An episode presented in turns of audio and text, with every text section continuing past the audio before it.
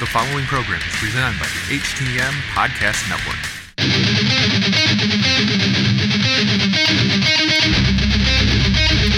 This is your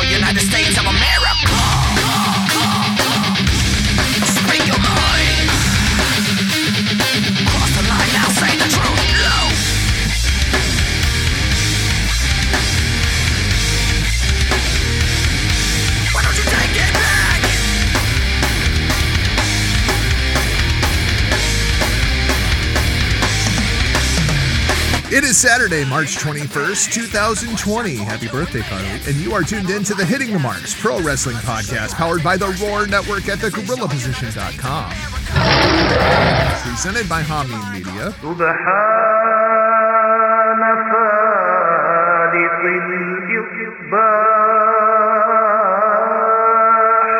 Association with Last Word on ProWrestling.com and Now Unleashed at NDPW.com. On this week's show, we're talking Empty Mania, Chris Benoit in the week that was in the world of professional wrestling. But before we dive in, it's my obligation to remind you this is a podcast by the fans for the fans, bring you all the news that is news from across professional wrestling world. Find the entire HTM podcast network still online, hittingthemarks.com. My name is Jargo. I'll be your host for the day. That's my tag team partner. He's the man, the myth, the legend, the quarantined. He's the real RBV. Rick, welcome back to your show. It's me, it's me. Yes, the quarantine, art of the beat of the beat, Rick Vickery. Hey, man. Happy birthday to Mrs. Jargo, to Thanks. Carly.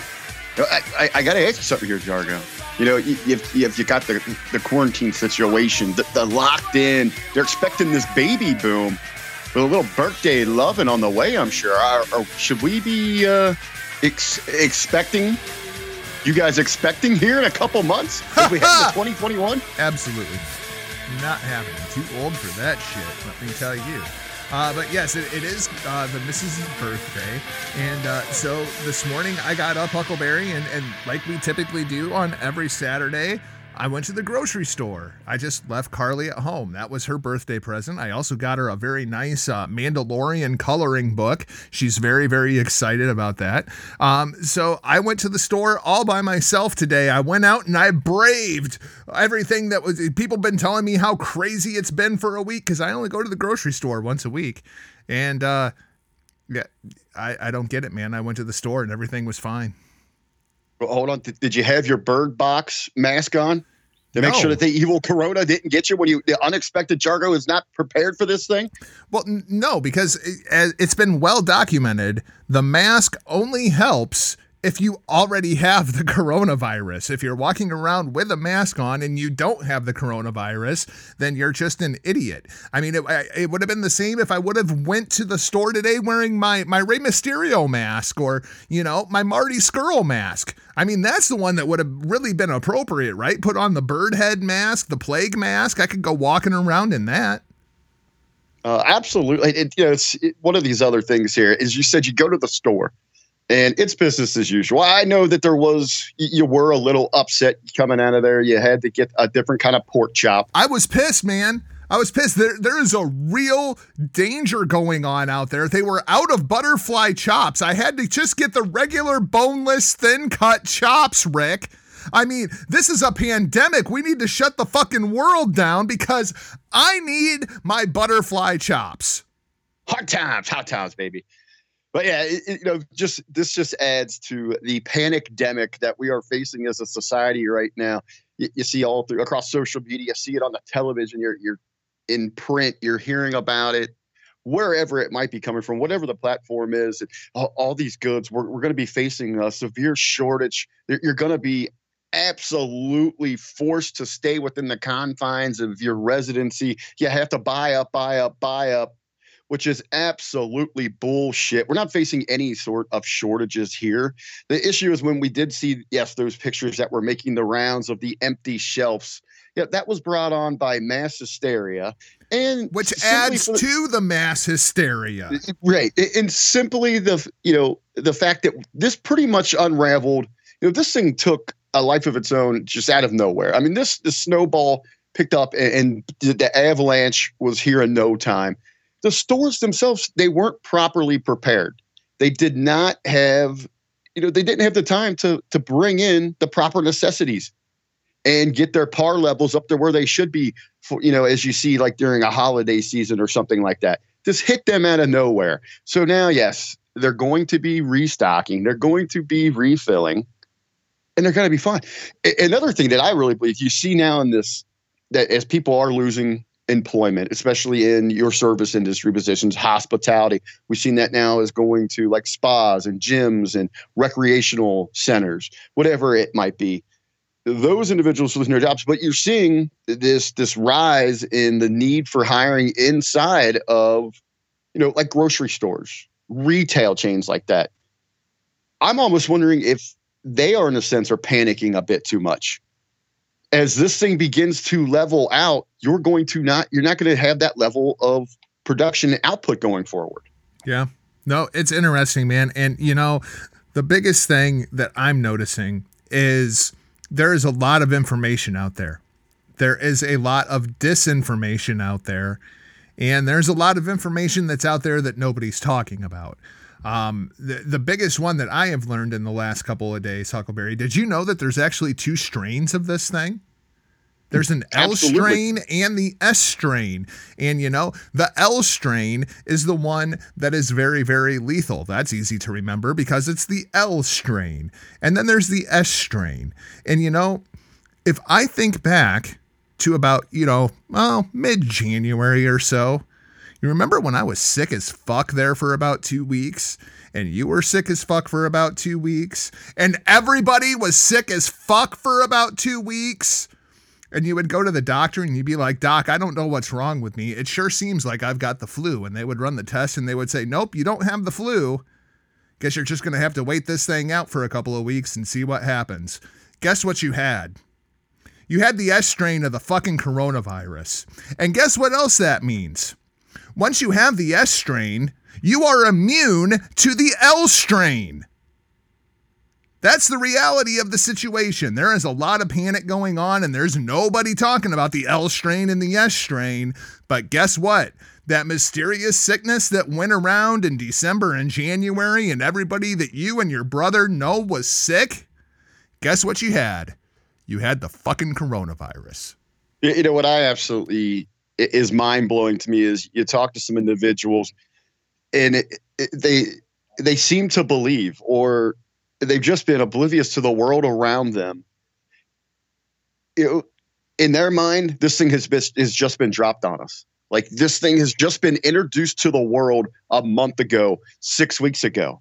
Now, if you really would have been paying attention to the news that matters, and not with these mouth breathers, these the agenda driven media and politicians, the garbage that they are shovel feeding you, you go beyond that. You dig a little deeper. You, you truly go to the sources, the true professionals on these issues, or you find the outlets that are reporting what those true professionals, those true resources are that are being shared to the public. This thing goes way back. You know, it, this has been going on for a while. This is why we're hearing now that China and Japan you know they're ready to begin you know they're opening society for business again. Yep. and w- we live inside these little bubbles here and you see this uh, you know it's you know now especially across social media. And believe me I'll, I'll be one of the first to argue yes social media can be such a tremendous thing. Absolutely love it. it it keeps us in contact. It's opening up you know new doors to, to an entire world that for generations centuries have been closed off to. But on the other side of that too you know it's those people that are still stuck inside of their their little pockets, those little bubbles wherever they are, they they believe whatever is there is what's happening around the world. Yep. And they're over exaggerating things instead of stepping back and looking at that big picture. And one of the things we always talk about here on the Hitting the Marks Pro Wrestling podcast is to take that step back and make that long, slow 360 walk to look at every perspective, every angle. And then, and only then at that point, do you sit back and, and draw your own conclusions on a situation or do you really absorb everything that you've been able to take in instead of just really focusing and it really just driving yourself crazy with just a hand handful of a point of views Yep. The information is out there. Do your own research. Don't trust anybody. Straight Stone Cold Steve Austin kind of stuff. We'll talk about Stone Cold a little bit later on Yeah, in the show, too. Another thing on this too that's been driving me absolutely crazy. You know, we're we're talking about these shutdowns and social distancing, and it, yeah, it, it, com- it comes down to common sense, people. hmm Very common sense. At, at the least, learn the basics about the coronavirus and how you can prevent the spread of it, or you know, cleansing the areas that you're in, or self protection. Those are common sense items that you should be practicing on a regular basis. Yeah. And you're going to be okay. But outside of this, you know, talking about the hysterica, uh, hysterica, and and pushing this panic, hysteria, and pushing this panic. What's up with these press conferences? I don't know. oh man. my God, round and round for every level, national, state, local. They feel the need to run these things out there. Uh, God, it feels like, uh, I mean, almost every half hour, I feel like I'm getting it from somebody, and they're running in quicksand here. It's the same information over and over, repetitiveness. You're telling me, man. I mean, literally, I see the CBS national news on a six hour loop five days a week. I mean, you're telling me, yeah, it's over and over. They're just beating you over the head with this thing. And I, I mean, I think this thing is absolutely terrifying.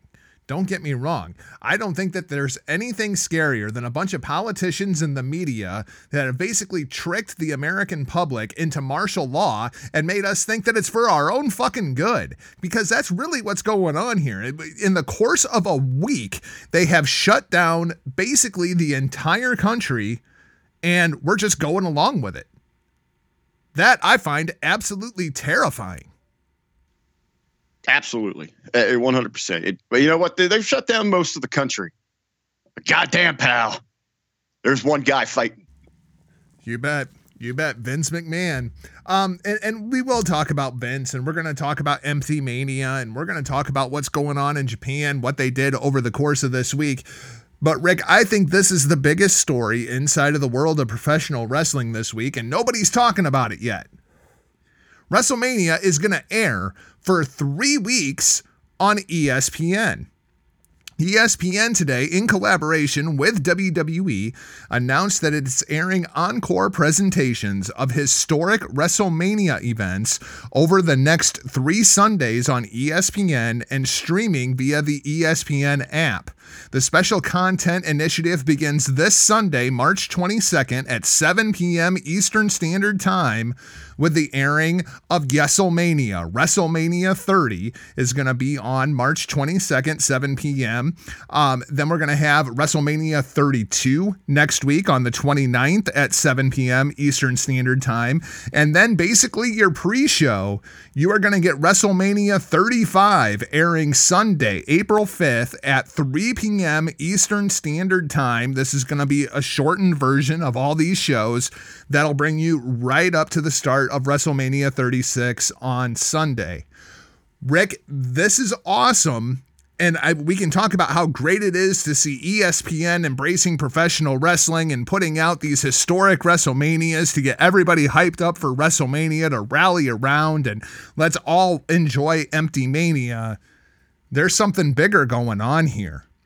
We heard that they were talking about selling the WWE network, and one of those players was the ESPN Plus app, very, very much like the UFC did, and everything was going to go back to a pay per view model. Well, obviously, the coronavirus fucked all that up. But when it happens and when it goes to ESPN Plus, this right here is the genesis of that. Uh, absolutely. What you know, this is, as you said, Jarko. This on the surface, the news breaking there. Uh, to me, and, and I, I loved how they put it out there. We're starting with, you know, WrestleMania 30, the the Yes movement, Daniel Bryan's shining moment on the grandest stage of them all, and, and just you know that the graphics that they used there, the video package to really pitch that thing, and and you had you know what looked like the masses rallying behind Daniel Bryan and, and you cut right there with the king. I, you know, this is unbelievable. I've never seen anything like this.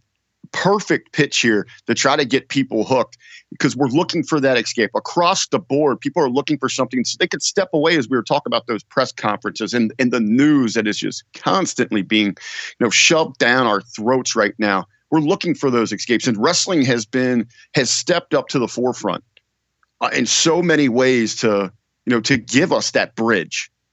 And now with WWE, you know, as much as as we get on them about their creative product, and believe me, I, I've got a lot on this show that you know that it's just frustrating me to no end with WWE creative in that direction.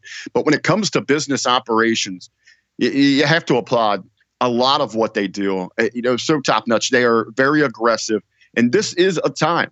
You know, I've regularly been saying this. You know, those that those that that thrive right now, that strive to thrive, are going to survive, and that is what WWE is doing.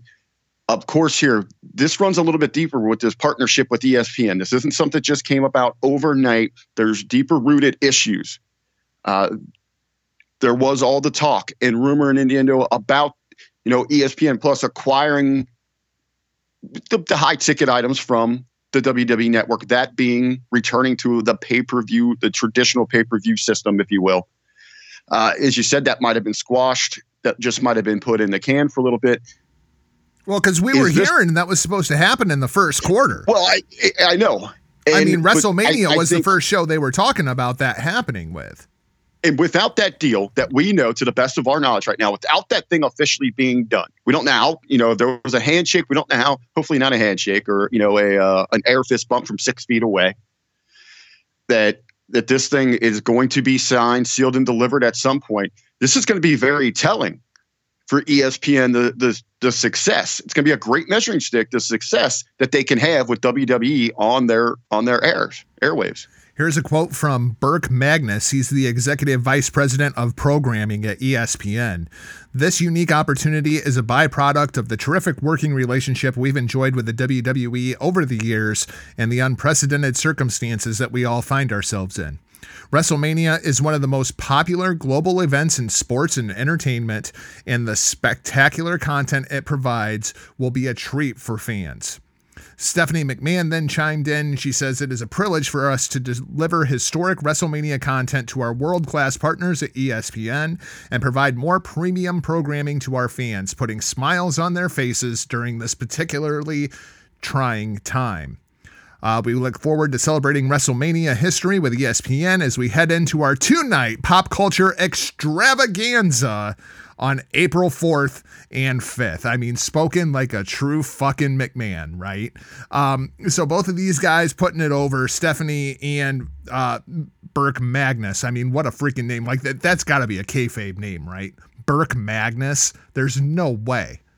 Like I know right here, right here locally, uh, Future Great, one of the uh, the marquee stars for Future Great Wrestling, Mark Magnus. Yeah, I mean, well, Nick Aldis. What? There you go, man. Mark Magnus, oh, he's uh, he's a tremendous performer, man. He's got a great gimmick as well. He absolutely hates streamers. Cannot stand them. So you damn as hell, you better not throw one at the ring. oh, that's fantastic. That's great. So Rick is am, am I on to something here? Is this the future of the WWE network? Are are you fully sold now that this thing's going to ESPN Plus? Should all of us run out and buy WWE stock before they sell off the network to ESPN? You know, I, I've still got mine. I'm sitting on it. I still have a little bit of ways to go to where I'm at where I bought in. Uh, it, it would have to take about a a little over 50% for me to get where I was at. Yeah, because I, th- so I, think, I, I think it closed at like $33 or something like that on Friday. Yeah. Yeah. So so I'm still sitting fine. I, I think uh, I heard Bello say last week that he had sold his off. He's out of the game. He's going to wait. He might. He said he's going to watch it move here for a little bit. He might get back into the WWE game, but I'm I'm still sitting okay. I'm going to ride out the storm with them. I guess the you know the bigger question is so many you know fans and those that are inside this bubble started you know initially when these reports came out you know they begin freaking out. Oh, this is the death of the network. No way this is worth ninety nine. That's fair. That second, the latter part of the statement there, it, but it doesn't necessarily mean the death of the network. And we don't know exactly what the plan is, how the transition is going to happen from network to ESPN Plus or you know what kind of figure they are talking about. This could be something completely different than the deal that we've seen with UFC. Because even the deal with UFC, it's not the same as you see with the other sports that are involved with ESPN Plus. I have no idea. I've never watched anything on ESPN Plus. I, haven't really gotten into it. As soon as the WWE, the you know, the speculation came up, I start looking into some of the other, you know, the features that that they offer up. What else is on the menu that they have there? And they and it is, it's a very diverse selection, and those deals are equally as you know different apart from one another as as the the different sports that they offer up. I, I, one other thing that I do find interesting that leads me to think that this deal is going to happen. Monday on Raw, they kept saying WrestleMania live on the WWE network and pay per view. When's the last time they they said and pay per view? It was just the WWE network. It's like they're just starting to say it again now, even if it's not going to be available on pay per view, just so you get used to hearing it again, that it's going to be available on pay per view. And then eventually WWE network will go away and it will just be available on pay per view. Like this is already the beginning of the planting of seeds for this transition. Absolutely. And you know that they even got away there for a while where they would even they would stop referring to them as pay-per-views. Mm-hmm. and then you slowly heard that kind of coming back in. exclusives. Yes you know elimination chamber only on wwe network. Mm-hmm. or you know where it used to be okay you know next month's pay-per-view you know it was next month at money in the bank. Yeah. And, but now they slowly started you know with probably within the last i don't know maybe not the quite a year but let's say nine months that they would, you know, they would suddenly start dropping those in, you know, the next pay per view, so and so. And now you're seeing it become a little bit more that there's they're just they're suddenly working that back into your mindset. Mm-hmm. You know, a little bit of that name dropping. That's a tremendous, you know, pickup that you had there, Jarko. It's one of those things that it's that most people it's just they filter it through. It's in the cycle, but they don't realize it. Yep. So they, they are moving in that direction. Uh, and you got to believe, you know, coming out of the wake of this crisis and all of this, when you're looking especially at this stock number and these other hits, eh, you know, who knows what kind of financial hit they're going to take here from this WrestleMania. Absolutely no way in hell is, is that going to, you know, be a positive reflection towards that stock figure and that's across the board. You're you're not going to see anything positive from the stock market here in a little while, but you are going to have some of these companies that are looking for something that is going to bolster that, that's going to give them that boost. You come out of the back end of this thing with a major announcement now that you know on top of your incredible renegotiation with NBC, this blockbuster, groundbreaking for wrestling deal that you made with Fox, and now and now essentially you're you're not just getting into bed here with ESPN, but you know the Disney family. Yeah. I mean that's a that, those are tremendous strides for the corporate side of WWE. Well, and the other thing is they are going to be one of the very very few companies that come the next quarterly conference call are going to be able to say that their revenue is up 85%. Absolutely. There's not going to be too many companies that can say that, and it has nothing to do with anything that's going on. It's it's strictly the TV revenue. Absolutely, you know, and that's where they have based this model. That's where that's what they are going in. They're looking for these. You you go for your your television revenue, which again reverts back to you know this conversation that we regularly have, and everybody kind of wants to, no matter what side of the fence you're on, but it's the bottom line is your advertising and your ratings. Uh, it's coming from that TV revenue and these international bot shows. Mm-hmm. Yep. All right, so let's talk about uh, the road to WrestleMania uh, because Rick, I'm hearing that they are going to be taping both Raw and SmackDown to ensure the build up to WrestleMania 36 goes ahead, and that way they don't have to be moving people around the country. Everybody can basically just go home and, and stay there, or more than likely have your families just kind of relocate to Orlando for the better part of a month. You what do you think of this approach? Are, are, are you going to give them any flack for taping Raw and SmackDown going into WrestleMania? Absolutely not. I think you know, especially under these circumstances, they should be able to to protect you know what is being shot. You know, they, they should be able to protect us from the sheet so it doesn't really take away from the aura of WrestleMania in any of the suspense that's heading into this thing. Hell, if need be, shoot multiple angles that we don't know what's going to make it to television.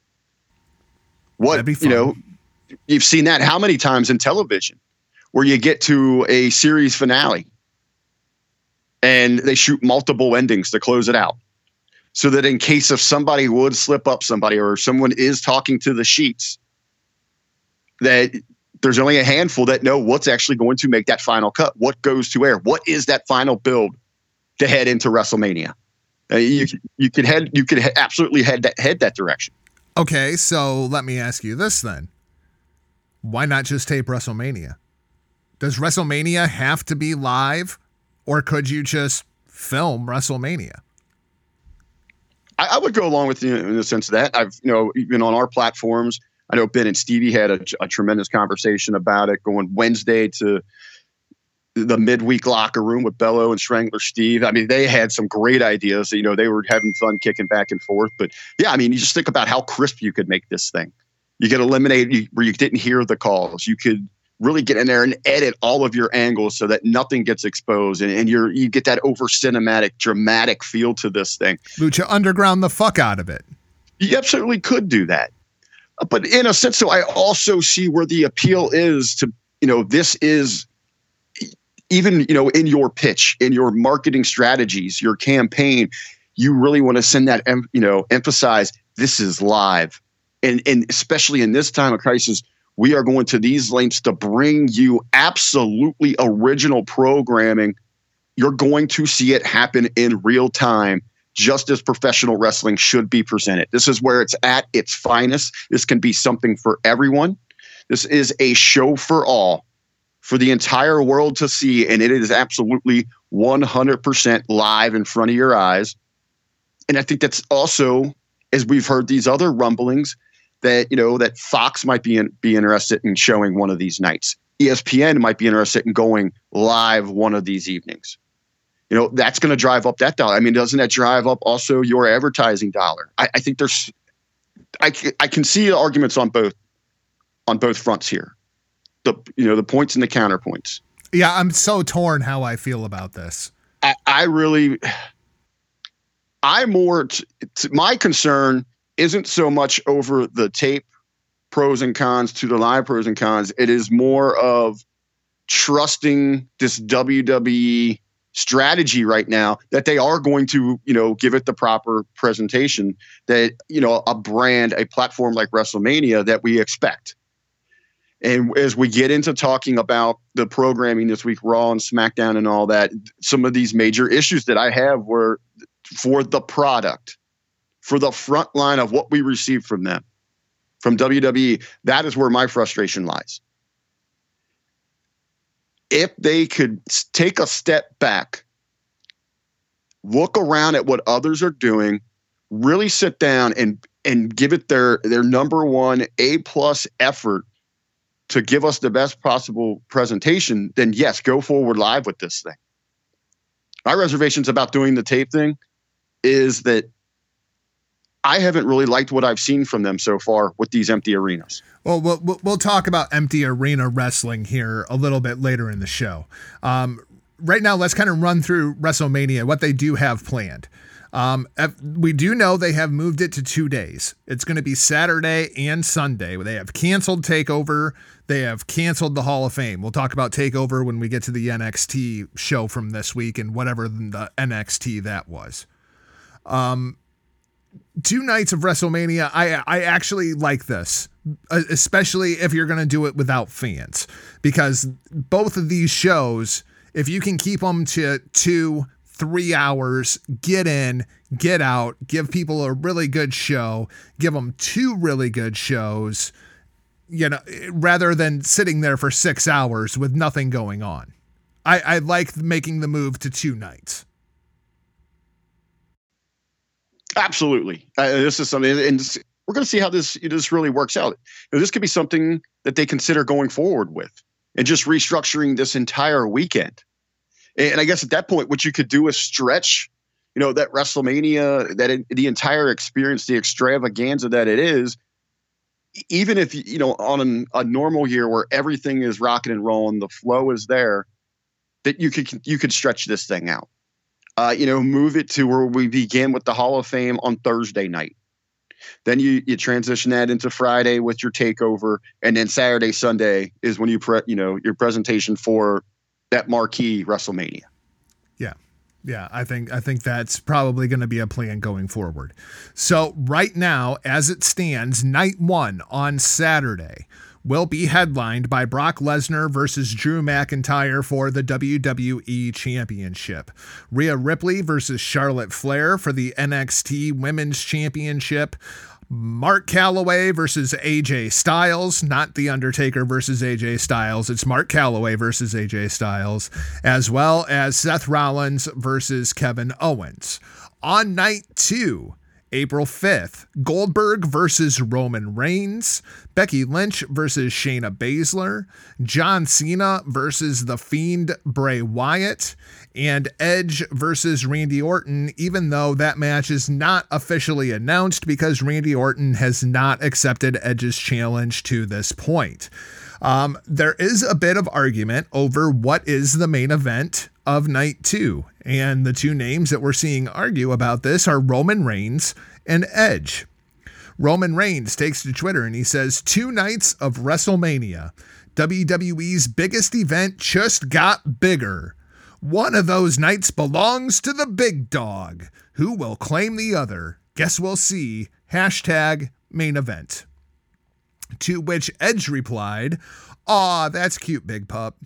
But whether you realize it or not, if Randy Orton has the nads to accept my challenge for WrestleMania, we've already marked our territory on what the real main event is. After nine years, the wolf is back in the yard. Rick, what is the main event of night two of WrestleMania?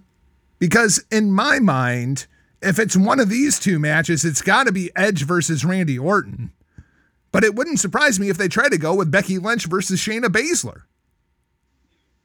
Yeah, I, I think this really comes down to a lot of the, you know, as I was talking about the, this, frust- this frustration that is really just settling in with me. And I know this is, it's really been a long time coming. And I don't know if it's because I've got so much more free time to really sit and examine the product here. And it, with it really being the only show in town, you know, it's, it's not like, you know, I can, okay, I, I, let me take a step back here and, and, and focus on NWA or Ring of Honor or, New Japan or you know so many of the hot indies that are happening with you know seemingly with all of them being shut down due to the regulations that have been set in place here you, you really begin to focus in.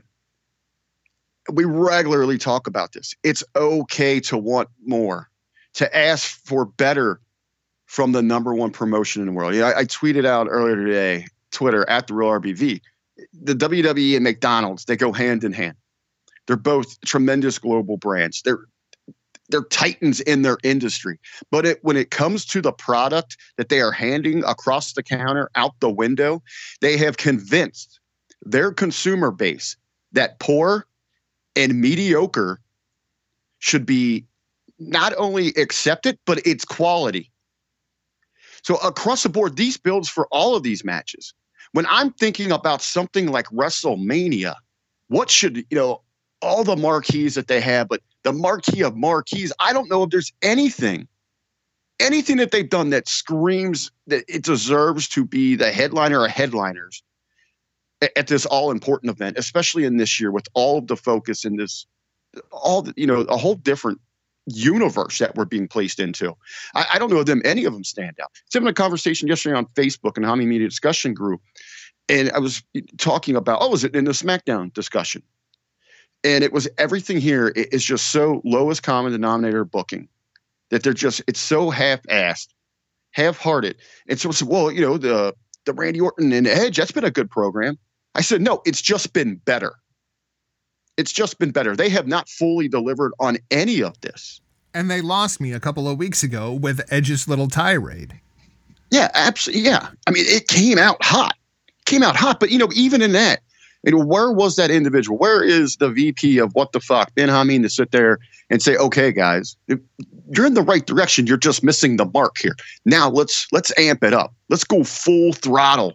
Let's take this to the next level. Let's really get people invested. I don't think they've done that anywhere across the board here. Now, what I, here's what I'd like to see. Let's we need to look at this. This, you know, a hot commodity is WrestleMania going forward. Is someone going to eventually, you know, give here? Is WWE going to say, okay, we've realized at this point things have intensified where we can't do this. We do. We are going to go on with uh, a postponement and announce another date, or or the local official is going to come in and shut down the show. We still could see that happening, but everything right now is full go ahead. So as we're planning, you got to be looking at that next step. Okay, so once we get to Monday morning, Michael Jargo's last record inside the Monday locker room. WWE, what is our next move? How can we keep people still buzzing about us? How do we stay at the forefront here, you know, where the other leagues have, have, have gone into a hibernation? Where do we keep rolling forward? I, will lay would, this out too. It's not only that, how are you going to convince me to watch Monday Night Raw? Because as things stand right now, I have every intention of canceling my WWE network the Monday after WrestleMania when I am done recording these shows, and I have no intention of watching WWE shows going forward if I don't fucking have to. Oh, that then that's the biggest question, right? That is what we're looking at as a creative team. Now, I, do you have a lot of faith that they're having the conversation we are having? No. Or, or, are they or are they just looking at let's just let's get to the fifth and get the hell out of Dodge? I mean, at this point, like, honest to God, I tuned into SmackDown, and 10 minutes later, I tuned out. It Absolutely. was awful. It, it, it, was bad. I tried sitting down and watching it in real time last night. Couldn't. I got up extra early this morning because I knew I needed the, I needed the extra time. I couldn't sit down in a single sitting and get through that show. It took me hours, segment by segment, to get through that thing. So if I'm then I'm going to take to, I'm going to play to this this social media exchange between these two. And I would go into Sunday night the 5th. I would close that thing out with the hottest program they have.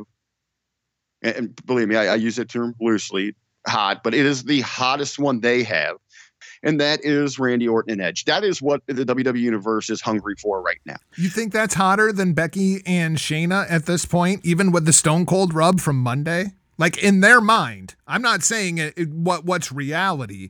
In their mind, it feels to me like they're trying to set up Becky Lynch and Shayna Baszler to be the main event.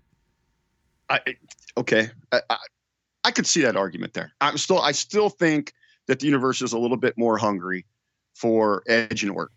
They're sure as hell not hungry for Roman Reigns versus Goldberg. Yeah, yeah, and I, I think 100% you're right there. And that thing has been an absolute. It's it's disgusting. It's embarrassing. It's just been a tremendous letdown, a tremendous failure. I'd go ahead and close with with Edge and Orton. You have that moment. You let you know Beth's going to get her spot. You know to get you know get her her heat back or not her heat back, but you know to have her moment for Randy laying her hands on her, laying his hands on her. Edge gets that grand moment. You get that that true feel good from the Rumble that carries over to WrestleMania. People are talking about that. I move forward. And I think too, as you're talking about, you kind of have to let the brand the, the brand split go that next week. I think you got to come out Monday with your true stars. The biggest developments that happened on Uh, you know, at WrestleMania, that two day event there, they need to immediately roll over to that Monday night. You got to keep people hooked. You got to keep them hungry. You got to keep that fire going. So I'd have Edge come out and, you know, he's got that moment. He's given that speech and have him address is he going to stick around? And, and have that be a question as he comes out here tonight. He got that revenge on Randy Orton, you know, but now we're going to find out does he truly want to stick around knowing that what he just went through, what his family went through for these months? See, you're setting that up. I'd have Roman Reigns come out and, you know, is he is the baby, he is the face, but he walks with that cocky swagger. I'd have him come out and say, you know, remind us of that exchange they had and have Roman come out and say, you know, I actually went to HQ. I want the old man McMahon. And I said, to give you your moment. Have it as Roman gave him that opportunity. And then you set up going forward a program between Roman Reigns and Edge. I think that's your connect. You're bringing generations together. You've got something fresh. You got a program that could be on fire going forward. Okay, so let me ask you the the well, I would say million dollar question, but you know, with no fans in attendance, I'm not sure that there's a million dollars on the line. Is that program for the championship of the universe? Because Roman Reigns is going to beat Goldberg, right? Like that just seems yeah. like a foregone conclusion, which is all the more reason that it's not the main event. Absolutely. And I think, you know, that thing is your main event. I, I'm not so worried about and you know that they've got their you know you're not going to have an audience turn on the thing but all about the deals you have in place i think which makes it more important this thing's running on the network sure they can hide their numbers and people just turn it off they can hide that but is is, is that the extent. lasting impression that you want to close WrestleMania with? Well, is Roman Reigns standing there with the title, or do you want to bury that underneath of you know Shayna Baszler and Edge getting his big win over Randy Orton? Right, one hundred. And, and I'm taking on that consideration when I'm saying, and then you turn it where Roman says he gave up that spot so that people aren't thinking like, oh, the company did. Now they're turning this into a story because even if all right, you don't, you're not going to have a crowd to turn on it. If it's on the network, they can hide those numbers. But as you were saying, Jargo, what is that hook? What is going to bring you back the next night? What's going to bring you Friday night? It sure as hell is not going to be the last memory you have of WrestleMania 36 being Roman Reigns standing over Goldberg. You've already had your fill. You know, it, now they're not, they're not going to you're not going to roll over with this thing. You want that feel good. So either I would still go with Orton and Edge. I would use that and and start a new program going forward with Roman and Edge. And eventually, yes, Edge will put over Roman. That's you know, but we're building into that next hot program. That's going to get us into these summer months as we get back to normality inside of society people are still going to be hot for that program. That is that's our bridge to get us into like that SummerSlam season. That next step. One of the things that I firmly support this two nights is because of the length of the show. Nobody wants to watch six, seven hours in a freaking empty arena. It was hard enough watching 10 minutes the other night. So I was very, very happy when I saw these announcements and I was like, cool, four matches, each night. You get in, you get out, you're out of there in just a couple of hours. When you edit the whole thing together for the network, you can sit down watch WrestleMania 36 in like, you know, maybe four or five hours. Awesome. Good call, WWE. And then they started announcing more matches. What why are we adding more matches? Why am I going to see Bayley versus Lacey Evans versus Dana Brooke versus Tamina versus Naomi versus Sasha Banks at WrestleMania. That's not even worthy of being on fucking SmackDown. I was going to say, you know, it, it's not. Not only is it not a kickoff show, I mean, it's not even. It's not even worthy of being like on a pre SmackDown show. Why are we doing this? If you felt the need to fill extra time that you're not giving the consumer, you know, enough each evening of the product. I mean, why didn't we take some of the marquee takeover matches and fill them in? Why do we feel this need to take probably what is the the shining example of you not giving a shit of lowest common denominator booking? Uh, the, one of the worst things in all professional wrestling is the SmackDown Women's Division. And now we're going to give it a spot here where you're hoping it's all eyes on how are they going to pull this thing off. This is the presentation, the product that you want to put out there, not just to your existing consumer, but potential new fans and in the public. Yeah, I'm, I'm sorry. I don't need to see Tamina at WrestleMania. Like, I, I, no, I, I just don't need that. I don't need to see Dana Brooke at WrestleMania. Nothing against Dana Brooke. I'm sure she's a very nice girl. Hope her and, and Dave are happy. Lacey Evans is drizzling shits. I have no desire to see her at WrestleMania. Just, just give me a triple threat between Naomi, Sasha, and Bayley. I'd be fine with that. No, absolutely no. We don't need any of this. This is this is. Well, I'm with garbage. you there. We don't need to add more time. Just do four fucking matches each night. That's all you got to do. And I also don't need the SmackDown tag team titles, which they're going to establish a contender for next week. I also don't need the Intercontinental title, which they're going to establish next week. We haven't even made it to the Lucha House Party yet. Like, why are we just adding matches to this? Why why aren't you trying to do the shortest show that you possibly can? Get in, get out, and be done with it.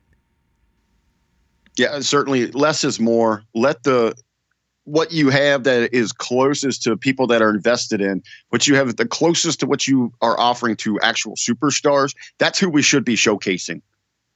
We need to throw out the window, at least for this year, this just asinine concept that they need to include as many superstars as they can on this thing. I am happy to hear that they did cancel both battle royals. Those are not going to be happening.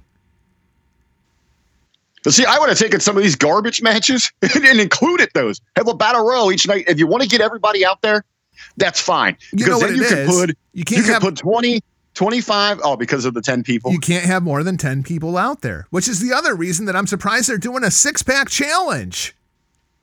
Well, uh, what, what does it really count with a gathering on these things?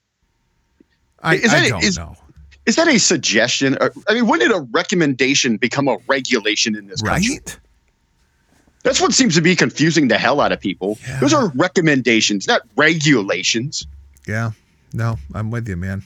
I'm with you. I don't know. I I was not looking forward to WrestleMania when I thought that it was going to be in front of 80,000 people at Raymond James Stadium. And now I just no. And I think, you know, the biggest issue here is the intrigue that is there because I, I have a great deal of interest in what's going to happen. But as I begin to list those things off for you, further and further and further down the line is actually the creative process and the matches themselves. Yeah. Yeah. I give you I can give you a dozen reasons, but coming in at 13 and 14 is this product is up for, like I said, you know, what they're passing through the window, what's going over the counter because we're only allowed carry out and delivery here in this country now uh, yeah, it's absolutely hot garbage. It, what you know, think of it is we were talking about that main event though. I, I guess maybe the biggest argument I could see, or not argument, but persuasion for you know going with Becky and Baszler is if they do have something in the works with Ronda. Yeah, because just that lasting impression, they are going to need that major hook going forward, and that's that's that the biggest thing that they should be focusing on right now. I would say biggest because I mean, obviously the biggest is just pulling this thing off and making sure it doesn't look like what the hell you've been giving us with these empty arena shows. But that next step should be of the utmost importance is to keep to keep the fish on the hook. Well, before we talk about what happened this week on WWE TV and AEW, I do have a little bit of good news that I wanted to throw out there to you, Huckleberry. Japan is bringing wrestling fans back. DDT ran a show this past Friday inside of Korakuen Hall, 916 fans in attendance. The capacity at Korakuen is just about 2,000, so it was about halfway full. Um, and then on the 22nd, tomorrow, Dragon Gate is running a show in Kobe and fans will be in attendance for that. And then on March 24th, Stardom returns to Korakuen Hall for the Cinderella tournament. Round one is going to air free on YouTube. The rest will be on stardom-world.com. They have archives. They go back to 2011, 920 yen a month. So it's probably about, you know, $8.50 or so. Um, as soon as I cancel WWE Network, I will be signing up for Stardom World gmail.com. Looking forward to that. Uh, first round, Momo Watanabe takes on Starlight Kid, Jungle Kyona versus Julia, Konami versus AZM, Syuri versus Jamie Hayter. No Bea Priestley on this show. Thought that was a little bit odd. Um, Tam Nakano versus Saya Kamitani, Uti Hashishita versus Maika, and former Women of Honor champion Mayu Iwatani takes on the hot rising star Hana Kimura. Looking forward to this, man. Stardom is always a good show. Stardom has ran a couple of empty arena shows as well, but more importantly, as we have discussed before, Stardom is now owned by Bushiroad, and they are owned New Japan Pro Wrestling. So, Huckleberry, please, dear Christ, does this mean that New Japan coming back is right around the corner? Please say yes. I'd say that, you know all signs point to yes, and hmm. I think you know as we're looking at that bigger picture for you know just not professional wrestling but society itself to to really see you go over to China, Japan, in that region, South Korea. Yeah, just that easy. You know, in Asia, there that region of the world where this thing, I mean, it's where it originated at. And the effect that it had out of this gate here, the absolute unknown, and what it did to their society, to their public to see them you know beginning to return to a, a little bit of what we what we know as normal life what they know as normal life it's got to be a good sign for all of us around the world and, and especially to see you know if you're a fan of professional wrestling or whatever genre you know inside of entertainment or sport to see those things are starting to pick back up it's a, it's a a sigh of relief for for everybody. And I think, you know, that bigger picture again, just not just professional wrestling, is as a society here in the West, we need to look to them and learn a little bit about how they're adapting as they come out of their shutdowns and they're looking to go forward and build stronger. You know, it's one of those things. You, take a step back. It's not about what's just happening here, you know, in our country, in in our state, in our little cities. This is a much bigger issue. But you know, it's also one of those things. Like, did you hear of the mass hysteria that went down in Japan? No, you you didn't because there there wasn't any. Like Japan flattened that curve out so damn fast you couldn't even say Wuhan. Like because in Japan, if you have a little bit of a sniffle, you put on a mask before you leave the house. Like they're all over this shit all the time. Like eh, they didn't have to prepare for this. Like they, they just went about their regular fucking business, and it's just like, oh, there, there's a lot of people sick. Okay, I guess I'm working from home today. Like it was just not a big deal at all over there. And now the curve has been flattened, and they're resuming life as normal. I think we could all take a page out of Japan's book here. You probably tend to act that way when you get a couple bombs dropped on you. yeah, well, there is that. There is that. Um, how about and then, and then, there, and then there's and then there's China that just if you said anything you're you're dead. Yeah, yeah, there is that. Uh, oh yeah, they must have had that coronavirus.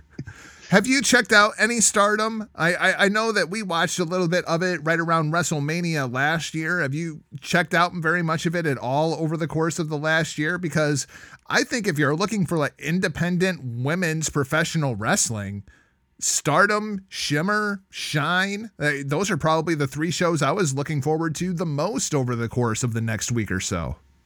Uh, absolutely. You know, it's not one of those that, you know, you, you can regularly go follow, but you, you do pick up on their big happenings when news is coming out of those promotions because, as you said, you know, that focal point is on women's wrestling. It is about bringing them to the forefront. And, and really, outside of, you know, they're not a spectacle there. They, it's incredibly entertaining. It's what you can expect from any other promotion and it's of the highest quality. And they bring around, you know, they bring stars from around the world, many of them that we have here very close to us. We'll go over there and have an opportunity to mix it up with the other very best in the world. So yeah, it's you know it's one of those things that I, I will say, Jarga, that I thank you for in our run here over these you know last two and a half years that you've really been able to open my eyes to. It's a, a tremendous new product that certainly it, has been something I've been missing. As I say, it's one of those things that I couldn't just step away from WWE when you get frustrated and, and focus, you know, point your attention somewhere else. So I'm glad, if anything, with that, you know, that's another tremendous point here. If we've got something to kind of take us away, that relief factor from WWE. Yeah, absolutely. Um, yeah, looking forward to checking out a bit more stardom as we uh, go forward here. Uh, let, let's go ahead. Let's talk about what happened on American television this week. Wrestling without fans. Of course, things started off Monday on Raw, and Rick, for a three hour show, I sat down to write out what happened on Monday Night Raw. Here is everything that happened on Monday Night Raw. Edge cut a promo that was pretty good. You had The Undertaker and AJ Styles contract signing. That was not very good. Then you had the Rey Mysterio versus Andrade match with Asuka on commentary. It was absolutely hilarious because Asuka was on commentary. I think we should do that for every match. We have the Becky Lynch promo, which was the drizzling shits. You have the Kevin Owens promo, which was pretty good. And then you have Stone Cold Steve Austin kicking Byron Saxton in the balls and sharing a couple of beers with Becky Lynch. That was a three fucking hour TV show. Three fucking hours. I mean, I appreciate WWE. Thank you for trying to entertain me during this time of crisis and quarantine and all that happy horse shit. But this show sucked. You got to watch this show in 20 fucking minutes. Absolutely. And again, this is where, okay, the right direction. You brought the right names in here. You're pulling an audience. People are interested to see what you've got going on. You got 316 day right direction, completely missed the mark. And I guess it is an overview. Monday and Friday, it's one of the things that is the most frustrating here is that WWE, when it comes to this front line, they they and they they put those heels in, man. They're deep into the sand. They're, they're down there in that dirt. They are not going to budge. Why can they? It seems that they cannot come off this notion to pound their chest to say, Look at us. We're going forward in an empty arena. Give that shit up. Yes, we all know that. Thank you. We applaud the effort. You're giving us original content. Now, how about relying on some of those other strengths that you have and using that amazing production team? I mean, everything that they pretty much did, you know, give us some of the matches in there in that empty arena. And we could talk about all, all the production tweaks that need to go into that there. But at this point here, it, it was fun the first time out. You're doing everything inside the ring. That's great. But at this point, would have everything felt uh, just a little more special, uh, with a little more edge, no pun intended. Have you removed it from that setting? Put them in some different spots.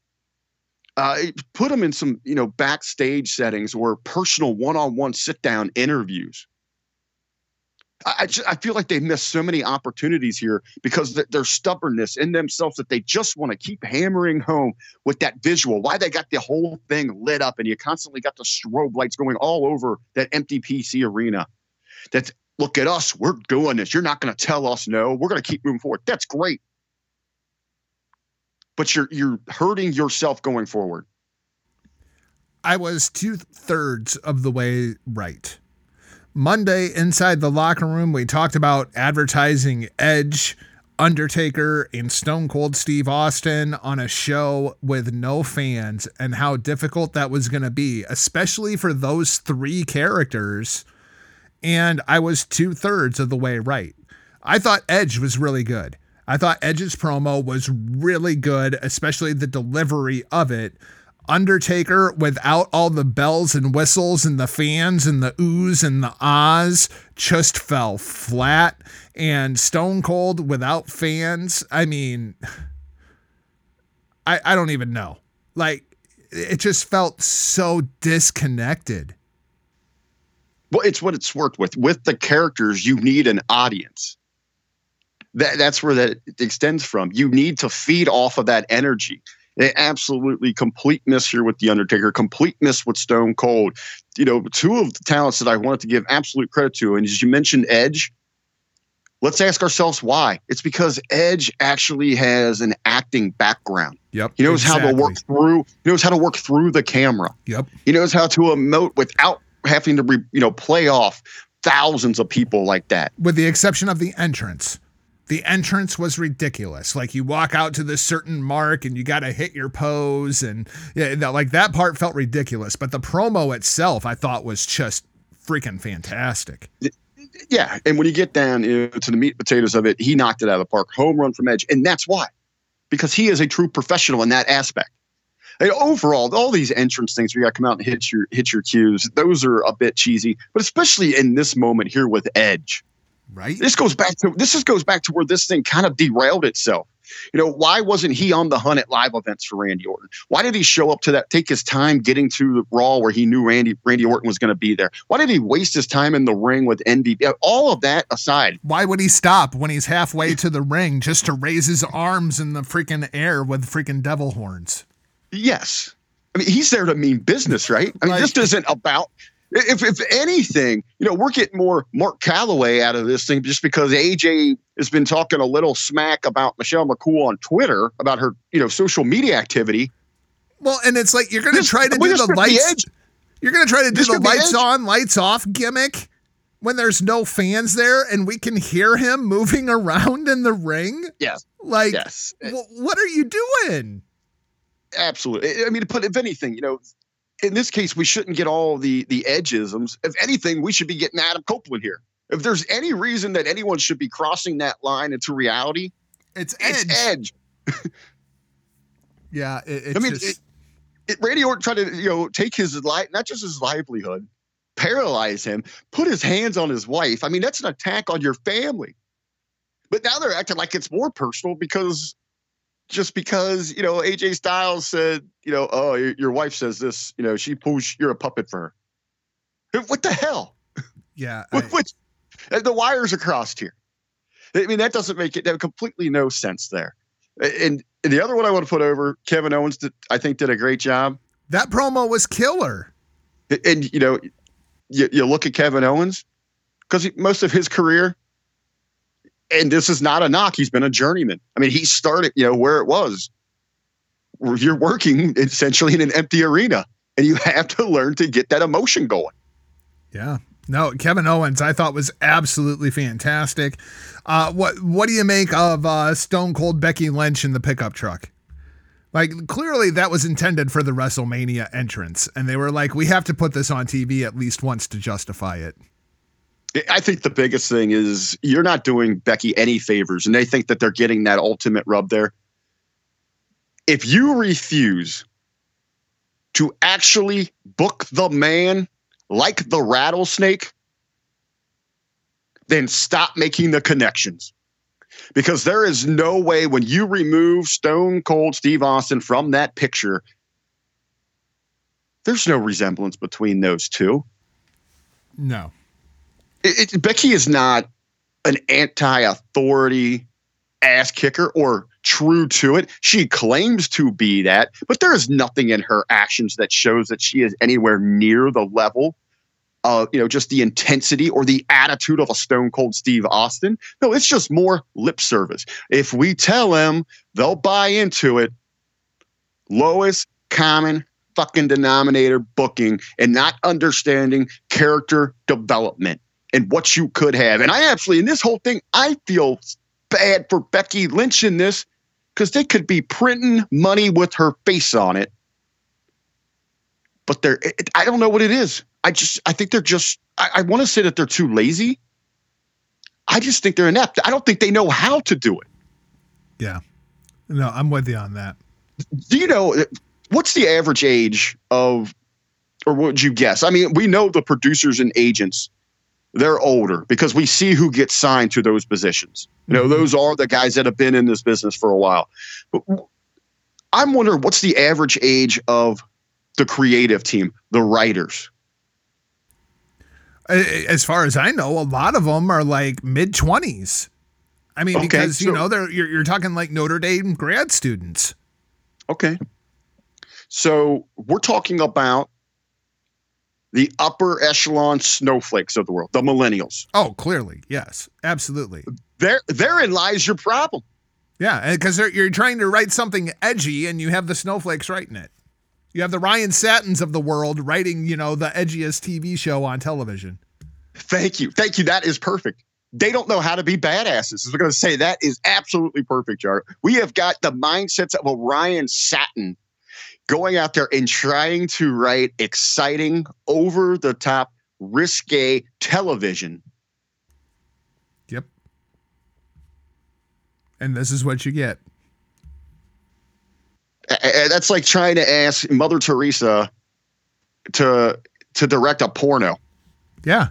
And you wonder why I'm canceling the WWE network in favor of stardom. I mean, you know, I don't even know if they've got English commentary. Don't even fucking care at this point. WWE also did something on Monday that is one of the most egregious things that I think I've ever seen. And Rick, maybe I'm just reading too much into this because nobody else is talking about it. What did they do with Byron Saxton Monday on Monday Night Raw? So he's calling out to Stone Cold, right? Oh, hell! Byron Saxton was supposed to represent every single one of the fans. Byron Saxton was the fan interacting with Stone Cold Steve Austin. And he's the biggest fucking idiot inside of the entire WWE universe. That hurt Stone Cold. I think that segment really hurt Stone Cold Steve Austin as much as this last year has hurt The Undertaker.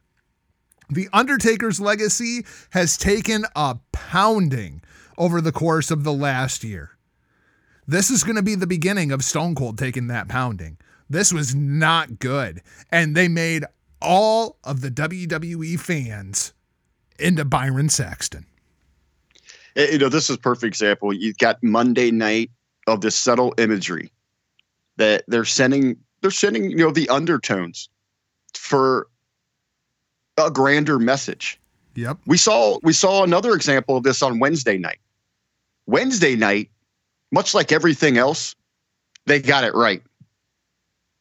What we got here on Monday night, complete, utter, total garbage. And, and those people that you know that were you you go look at WWE social media and you see some of the comments, the people rallying behind this that are completely missing the point, missing the mark of what you just laid out there, Jargo. That was a, that was represented at you. Yeah. That's you. That's what Vince McMahon thinks of you. Byron Saxton. That's, that's you, you Mark Charles. Byron Saxton represents all of you. Keep that in mind every time he talks from now on. Huckleberry, let's talk about Wednesday, but I'm not talking about AEW. We're going to save that for the end because I want to end on a positive note. What in the NXT was that? Have you ever seen a more throwaway two hour professional wrestling show than whatever the fuck NXT was on Wednesday night? You cancel TakeOver? Shit, you might as well have canceled fucking NXT on Wednesday night. I would have rather watched four fucking reruns of Modern Family than that fucking shit. That was ridiculous. They expect people to fucking watch that show? I can't believe 542,000 people watched that. I was going to say what was the most stunning aspect about it was the number. How many people tuned in for this thing? 542,000 people watched that fucking piece of shit wrestling show. That was awful. That might be the worst episodic professional wrestling show I think I've ever seen. I usually have them both on. And I watch Thunder. I usually have them both on, and you know, and I, I will not deny that. Usually, AEW holds my attention more. It's where the sound goes. Uh, at this point, I made it through all of about I want to say top down maybe three minutes of NXT in real time, and then I actually turned that television to something else. So I had AEW and I hell I think I had like Gunsmoke or uh, South Park running on the other one. I mean, it, it was so bad. There was nothing there that I didn't even want to even glance over at it. And then I saw the numbers. Hey, I guess bravo to them that they that they were able to retain that many, you know, just brain dead morons to tune in for that thing. Those those that, those five thousand plus, those were the people being represented taking that stunner on Monday. Yes, Byron Saxton. 542,000 Byron Saxtons watched NXT this past Wednesday night. Uh, Rick, so now that TakeOver has been canceled, what the fuck do we do? Like, do we just try to drag all of these stories that are about three weeks from their completion out until the next takeover, which what isn't until SummerSlam? Mm, would they do one around Money in the Bank?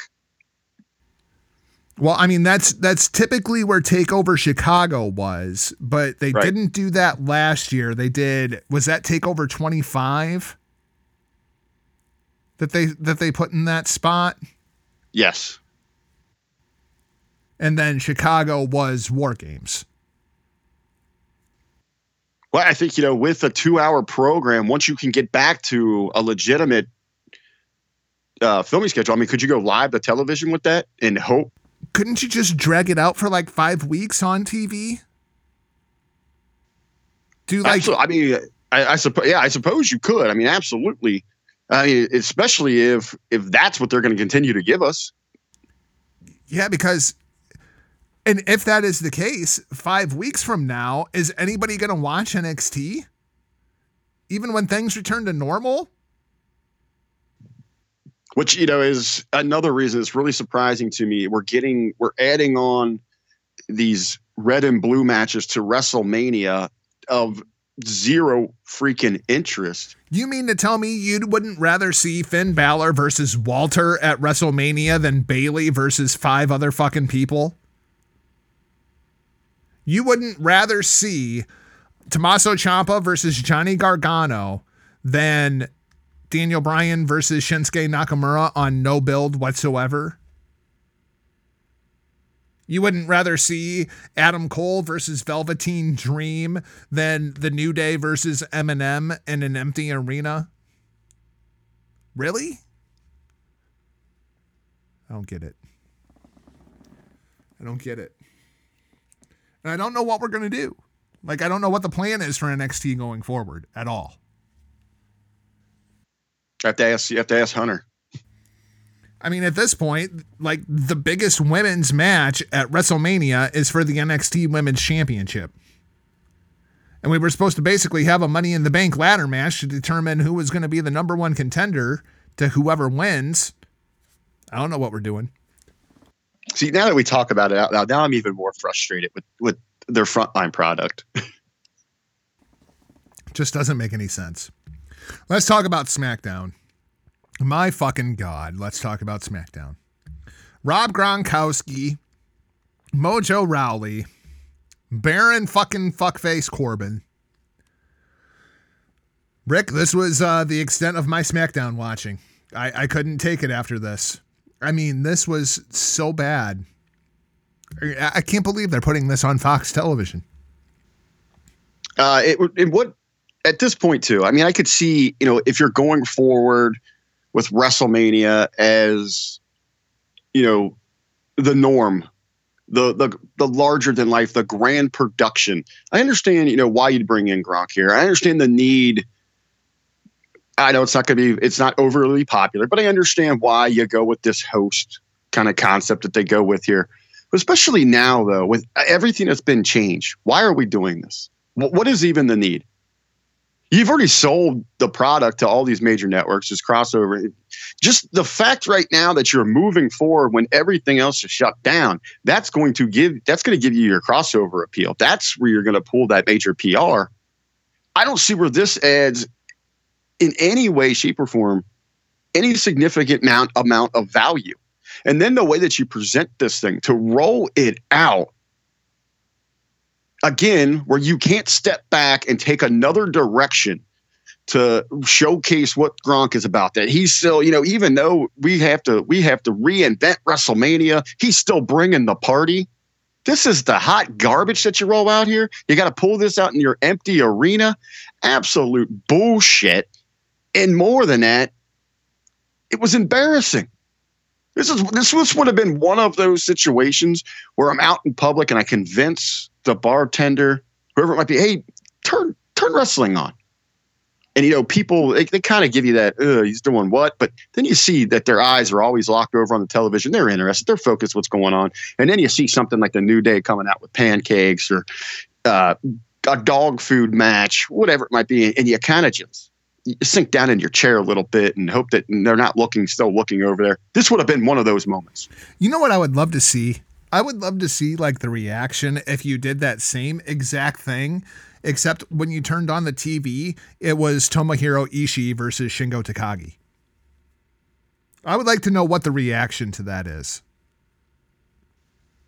What do you feel? Uh, do you, what do you, I mean? Where do you do you think it would be? I, I don't know. I genuinely don't know what like a mainstream American reaction would be to a strong style match like that. I would be curious. But if you're going to present Gronk in this fashion, though, I mean, this goes back step away. You didn't have to do anything there. You could have filmed something at his house or wherever the hell he keeps the party bus. It had him say, you know, hey, the Gronk Express. I know, you know, everybody, everybody needs, everybody needs to, a little bit of an escape to step away and have a good time. I'm coming to WrestleMania. Do you remember? You could, do you remember the Adam Rose vignettes when he was just getting ready to debut? yes. on, on, on, the, on, the, on the Express, the I forget what it was called, like the Rosebud Express or whatever. the exotic, the exotic. Yes, the Express. Exotic Express. Couldn't you just like take out Adam Rose and put Rob Gronkowski into all those vignettes and just that's Gronk. Uh, and, and, well, hell, I mean, did you see the new WrestleMania T-shirts they've got out? That, that they've released. It has the logos and it has like the. There's two versions of it. It's one with like the ship setting, and then there's one with like the uh, the superstars. But and then on one on the front, one on the back, it says you know WrestleMania 36. I wasn't there. Yeah, I have seen that. Have seen Okay, so you could have started with the Gronk Express, you know, wherever the hell he's located, wherever you're you're basing this this kayfabe run out of, and you know, travel's difficult, but he's got his provisions. He's got the bus ready to go. He's heading. He's heading south. Oh my God. He's heading to Florida. Gronk's going to be there. He's bringing the party. Don't worry about you know being in an empty arena. And then have like every now and then you could show you social media for this. You can show this on. You can use this on your programming where you desperately need filler, but have him stopping, but he can't. He can't pick up fans. Oh my God. He should pick up like the No Way Jose Congo line. Like the Rosebud rejects and just bring them all to WrestleMania. No, no, you, you can't have any of them. He can't. He can stop like he's going to pick them up. like you show these people, like like waiting, like pick me up. I'm ready to go. like the bus stops, door opens, and it just closes and keeps going. It's awful. Uh, speaking of awful, there is one other thing that they had Gronk out there for. It was to set up yet another WrestleMania match that nobody ever needs to fucking see. Elias versus King Fuckface.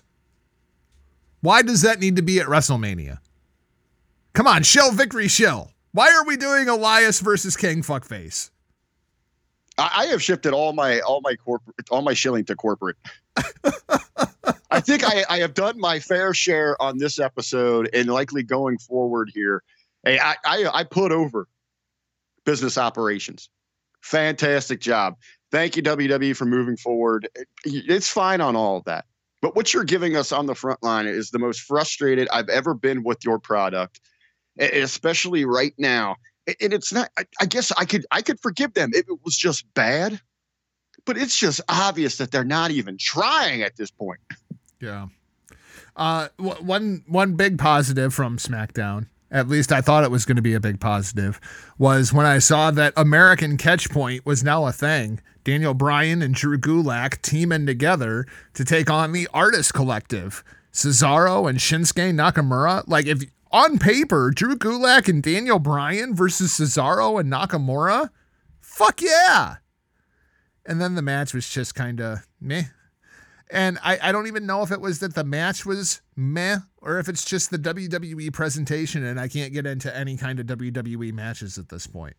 Well, eh, when you you get beat down so much with everything else, and it is from how they're presenting the programming right now, and it, and it's what you're sandwich sandwiching around this thing that is so just beyond awful that you you can't get over that hurdle to get invested in actually what they're somewhat doing right. Well, and it's the presentation. And, and this is one of the things I wanted to talk to you about because we're going to talk about Dynamite here in a second.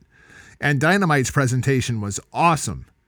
But when you look at SmackDown and NXT and Raw from the Performance Center, I don't like the lit up arena where I'm just sitting there looking at empty chairs. It's a constant reminder of everything that's going on.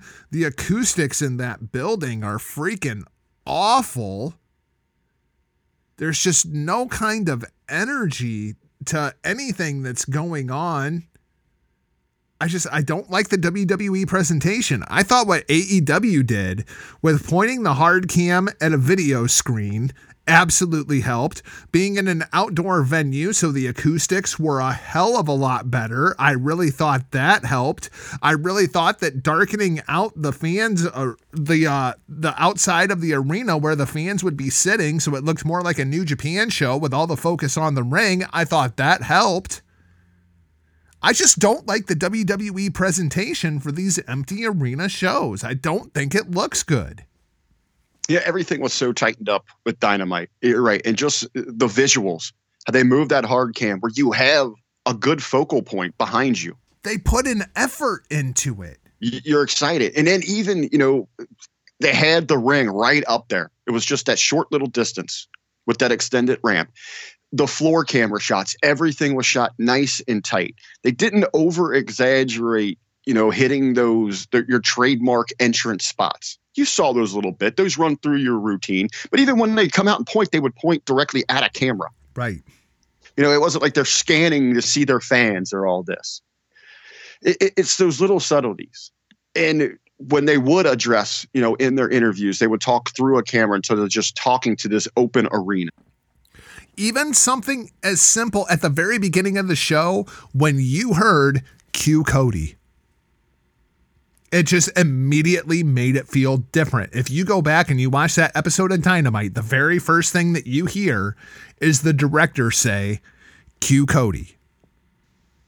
So it, it takes you behind the scene. Now, I, I thought it was a, I don't know if they purposely meant that thing. I don't know if uh, they did you, or not, but I thought it was awesome. No, no, I, I, that was cool. That added to that moment and it got you set into, it set the tone for the evening, but you could hear him counting Hardy out too at the end. Yeah. Yeah. Which I it, it, I gave him a pass, and even there were some other things in there, and even inside WWE when you when you hear them, you know, calling things at certain points. I give him a uh, pass on all that. A, botch and all that. That's absolutely that's a pass, and that's absolutely nitpicking. But there, if you're down to that level, I mean, you're really digging deep into this because they have given you hell. They have given you a plethora of of reasons to be frustrated, to be angry, to be concerned, and want more from this product. And you know, I think the the biggest thing was for me with the WWE product is it's so polished and it's so clean that when you take away the biggest element of what makes it work, which to me is the fans, it just feels hollow.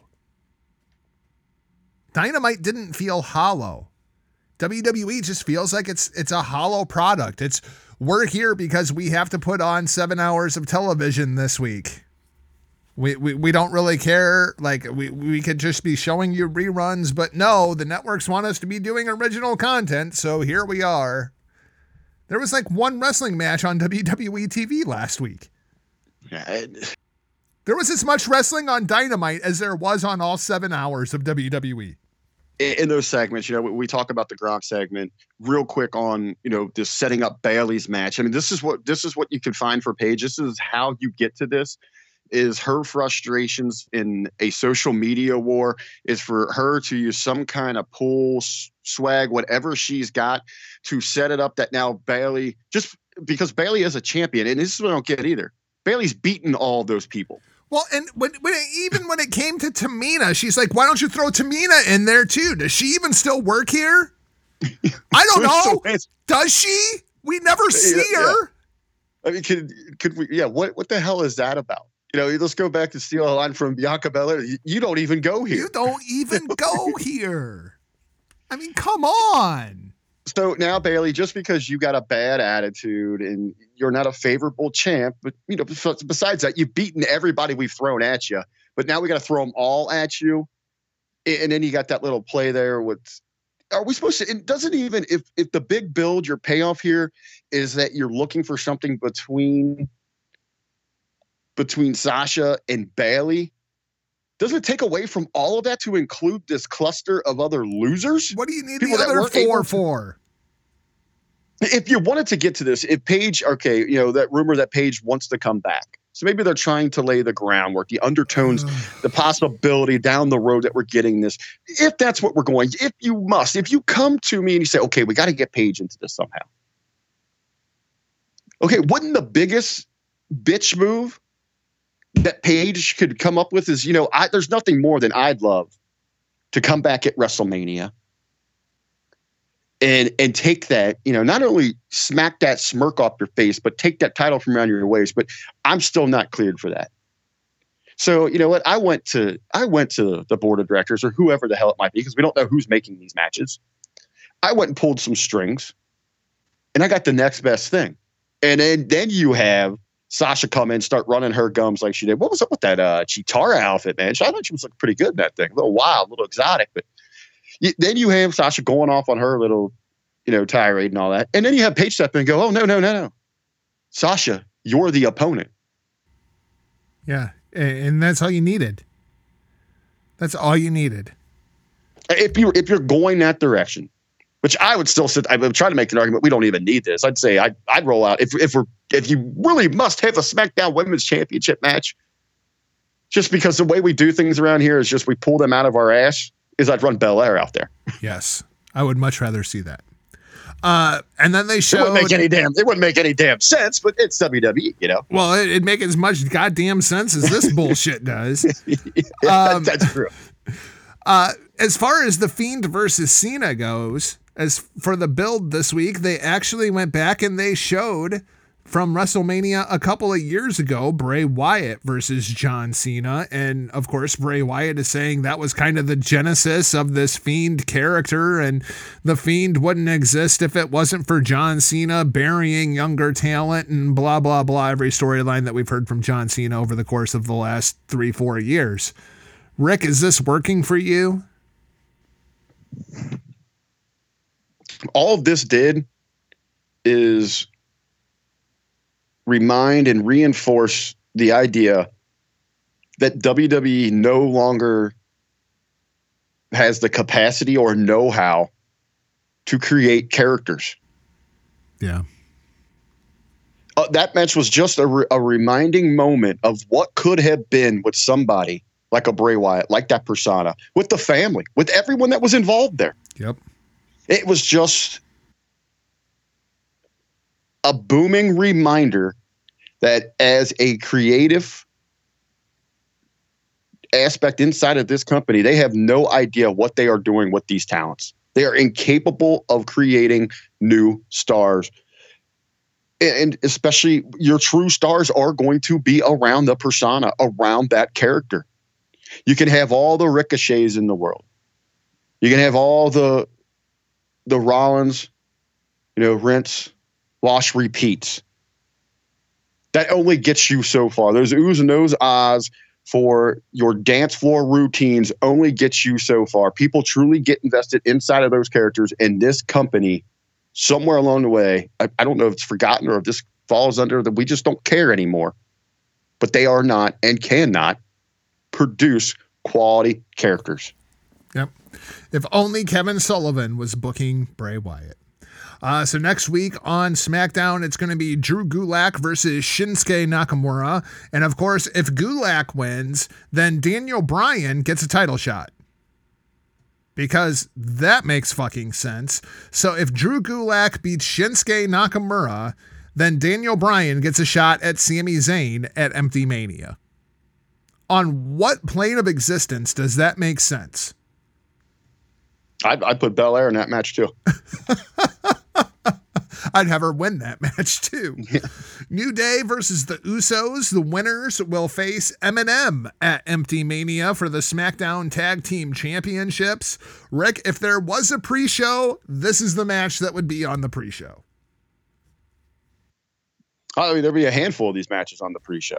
I feel like this whole And show would be the pre show. Is this really? Is this what they're doing here? Is this like a pre-show to like the real WrestleMania we're getting in July or the next Sa- Saudi show? Saudi, yep, absolutely. Uh, oh, yeah, and Reigns versus Goldberg. yeah, we, we we had the contract signing between these two, and I it's just what I just I don't get it. And this is what it gets me. And, it, and it, you know, looking at these other these throwaway matches, you know, the women's SmackDown match, the tag match, the Intercontinental, those are you know that that really is in my mind, it is non-existent filler. Not a whole lot of thought that needs to go into that. This is one of your marquees here. This is the Universal Championship. This is something I know that a lot of people were turned off to. But if you even tried, even tried just just a tad bit you could easily drum up some interest in this thing. And, and it still has crossover appeal. I mean, these guys look like superstars. Why didn't we go a little deeper into this thing? Embrace this situation that this crisis in society here. I mean, why do we need them again? You have to show off your empty arena. This was a fucking pointless segment contract signing. I would have rather have seen these two shoot something from their homes. Show me that emotional Roman Reigns where he's there with his family and, and, now, you know, that he has been to the highest of highs at WrestleMania, but this one really means something, you know, with everything going on and people with their families embracing them, that they, you know, they're they're looking for something that he's ready. He's going to travel out away from his, but he's going to come home a champion, not just to make them proud, to make everybody, make the WWE universe proud. Eh, eh, one of those things you, you shoot something emotional. And you could do that same thing for Goldberg with a spin. You know, that he's, you know, he's in his confines where you know, he realizes that this opportunity, what has been given to him, that he is, you know, he's held, what has he held? Championships in what? Like four different decades now? Uh, yeah, I believe that's right. Yeah, you talk to that, you talk about that meeting and, and how he's using this time, you know, just not to reflect on, you know, what's going on in the world, but, you know, personal, personal to gather himself, to consider how fortunate he is to have had all of these opportunities. And now in a time where you know wrestling is more important and needed more than ever that he is ready to step up and shine. But no, we get this damn half-ass garbage. Yep, half-ass garbage. That's that's pretty much what it was. So let, let's shift. Let's talk about Dynamite. Uh, because I thought Dynamite was a really, really good show this week. Uh, we talked about the presentation differences, but I think the thing that really, really started it was that Cody promo. Cody comes out, cuts that promo, and it was fantastic because it not only spoke to the real life situation at hand, he brought it right back into the kayfabe and the storyline that they have going on inside of the Elite. Um, Matt Jackson coming out and joining him, Kenny Omega coming out and joining the two of them, Hangman Page coming out and tipping his drink to him. Uh, I thought this was really, really good. Even, you know, the the stark contrast between Cody and Kenny, because, you know, Cody seems like, you know, here's the situation, but don't worry, we'll get through this. And Kenny's like, yeah, but if we don't, it was nice knowing you. Like Kenny was very, very doom and gloomy. You know what I, I and I liked, you know, obviously Cody is he's he's the star. He's the one that you want to set the tone here. He he stands out front. He's that leader of that pack. He's the spokesman but I thought all all around they did a tremendous job. This is something where I thought Kenny, I thought he knocked his role out of the park here. It, he's more of those more intimate, sincere people. Mm-hmm. When you go back to Japan, you know, it is that darker arena. It is a spotlight on him. It's not about where you need to pander.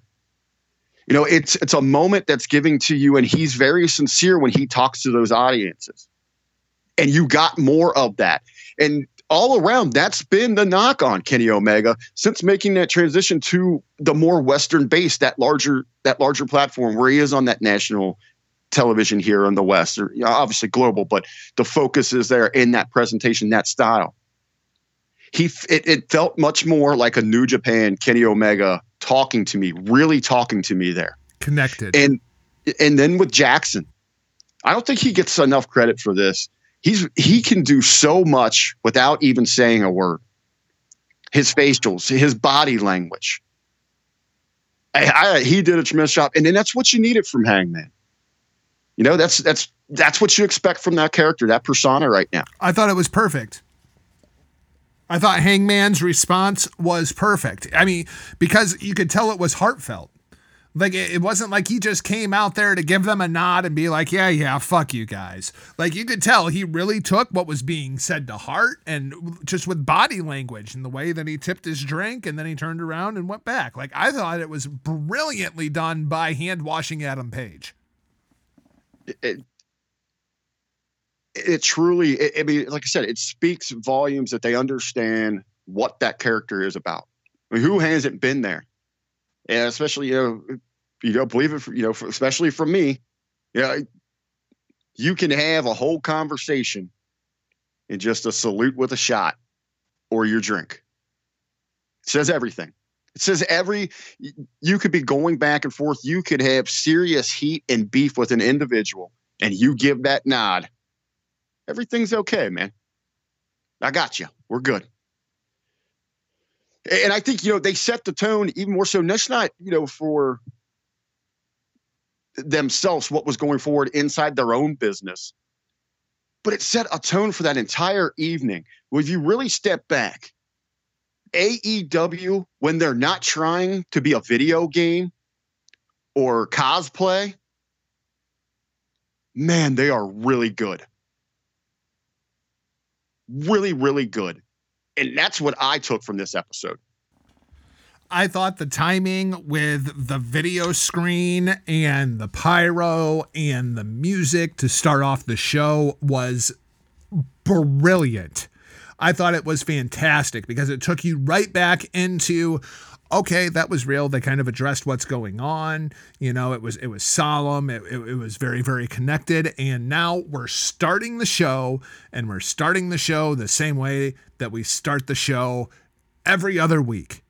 I thought it was just absolutely fantastic. That whole opening segment just knocked it out of the park. Let's talk about the Lucha Bros. Lucha Bros finally get a big win on television. That was nice to see. The Lucha Bros with Pac, otherwise known as the Death Triangle, defeat the best friends with Orange Cassidy. Rick, 2020 has been a really, really weird year. At the end of 2020, are we going to be sitting around and just kind of shooting the shit and like feud of the year is going to end up being Pac versus Orange Cassidy? I, I hope not. I, I'll be honest with you. I don't even remember this match. It, you know what I took from from Dynamite was more overall. And there are some moments that really stood out to me. Uh, but again, you know, one of the other, I, I'm still I'm still lost with this tag division yeah, I thought it was good to see the Lucha Bros get a big win. Thought the spot of of this entire match was the best friends when you gotta give the people what they want, and they go in for the big hug, and instead they did the elbow bump. I thought that was a nice touch. Those two guys, when it comes to character, are great. and probably what I I liked it, you know, after the match. I like that we're going forward with this thing, that they did some business there. And I'm a little more intrigued with that. Uh, but you know, throughout this match, I was more interested in watching what Spears and MJF had going on. Yeah, no, I, I completely agree. Those two were absolutely fantastic. We'll talk about them when we get to the Butcher and Blade shit. Uh, first, we got to talk about Hikaru Shida. Hikaru Shida defeats Riho, Penelope Ford, and Kris Statlander. Um, and then we also get the setup for Colt Cabana versus Kip Sabian kind of in, the background to this match. Number one, I thought the women did a fantastic job. I thought this match was was just knocked it out of the park. Um, I think this Joshi thing is going to work. Um, I think they really fucked up at the beginning though. If instead of Riho, if Hikaru Shida would have been the first AEW Women's Champion I think we would feel very, very differently about this AEW women's division. I think they just fucked up when they went with the wrong Joshi. Okay, so they hitched the cart to the wrong horse there. Yeah, and, now they're so. now they're maybe they're trying to you know as they've been saying you know give us patience, you know have some patience with this thing, give us some time. So they're trying to revert back and maybe re- hit that reset. Yeah, I, I, I just Hikaru Shida seems like she is doing very, very well. I think she is one of the better women that they have. I have no idea if she speaks any kind of English though. She won the, uh, the she won the MVP for uh, AEW this week, man. So she's good. She's really good. Um, Colt Cabana versus Kip Sabian. it's a fun little undercard kind of feud that I wouldn't mind see go on for you know two three weeks. Yeah, it's absolutely. It's one of those things that it's perfect for that undercard. And You know, I think, that, it, I think that audience is going to love it. They're they're going to have fun with it. and I think it could establish Kip Sabian's personality. Like we've seen Kip Sabian wrestle, but now I think we could really establish the character. Perfect. Jurassic Express defeat the Butcher and Blade thanks to MJF. MJF shouting out instructions from the crowd, telling them to use their finishing move, and sure enough, Jurassic Express get the roll up win. Uh, Rick, I thought this was really, really good. Um, and you, you mentioned MJF and Shawn Spears kind of in the crowd and, and they're gambling on the matches, which I thought was an absolutely brilliant reason to have them out there because you know otherwise I would have been screaming about why in the hell would heels come out to watch other people wrestle in matches that they have no investment in. Well, they found a reason for them to be invested in it because they were sitting there gambling on the matches. I thought that was just freaking brilliant. For those two, exactly. I mean, it's a perfect play. They got, some action on this thing. You know, what else? They, what else they can do? They're out there going to have a little fun, make a little scratch on this thing. Up the ante, and then even in the other spots, even you know on both sides, they would rotate individuals out, all you know depending on their level of interest in what was happening. You know, you're either you're out there scouting, or maybe you're you're watching a friend of yours. You got somebody's back. Yeah, I thought it was very. It was a nice touch how they did this, and I've seen some people. Oh, well, again, you know, you, got these social justice warriors that are freaking out about anytime anyone that's around everything. Like everyone needs to be locked up in a bank vault, or the only place somehow. I, I didn't realize that the coronavirus didn't. It can't go into anyone's personal residency. I mean, that's that's forbidden. But so they're freaking out that you got these people and, and going. Hey, the king of the the snowflakes himself, there, Ryan Satin, taking the social media trying to take a shot at AEW on this thing. There was no danger there. And and everyone there was an essential part of that show. They were telling stories, even if you you step back a minute from what's actually being told inside the ring, just looking at, you know, who's next to who, who's out there at certain times. They're moving things along. The other thing that they had going for them, come stain satin, I mean Ryan, was the fact that they were in an outdoor venue. You're safer in Daily's place than you are inside the performance center. Inside the performance center, everybody's breathing the same goddamn air. They're in an open aired stadium. They were way safer at Daily's place, even with all those people there. God, I can't stand Again. that guy. Again, you know, people just and he and he's a representation of a, a good chunk of these uneducated fools that are out here that that that need to they should not be spouting off at their mouth right now. I mean, do some freaking homework if you're going to try to make a serious point. otherwise known as Byron Saxton. Brodie Lee revealed as the Exalted One. Huckleberry, I'm very disappointed that this happened at a show without fans because this show was scheduled to be in Brodie Lee's hometown. And that pop would have been ridiculous. Um, I, I feel very, very bad for Brodie Lee being revealed as the Exalted One, but I'm very, very happy that Brodie Lee was revealed as the Exalted One. Um, I thought the video package was very well done. I thought them beating up SCU was very well done. I enjoyed just about everything affiliated with this whole Brodie Lee thing. Absolutely. And I thought this was the right direction. You know, they didn't need Hardy there, and I don't think Hardy needs them in any way. This is something that's going to let Brodie stand on his own, let him shine, which he has rightfully earned. Tremendous talent, tremendous personality. This is going to this is going to be it for him. This is he's going to take this thing on the upswing. I had seen a few things just you know to counterpoint out there. You know, Friday in the locker room they were talking about the only thing they really didn't like about it was you know the white jacket you know if he's in the dark order I, I thought it was i thought it was a nice contrast to it you know that he now He's the Exalted One. He should be different. he is and he's higher than him. he is the enlightenment with he's the enlightenment with inside the dark order Yep. Yeah, no, I like it. Um, I'm not I'm not sure about the gear.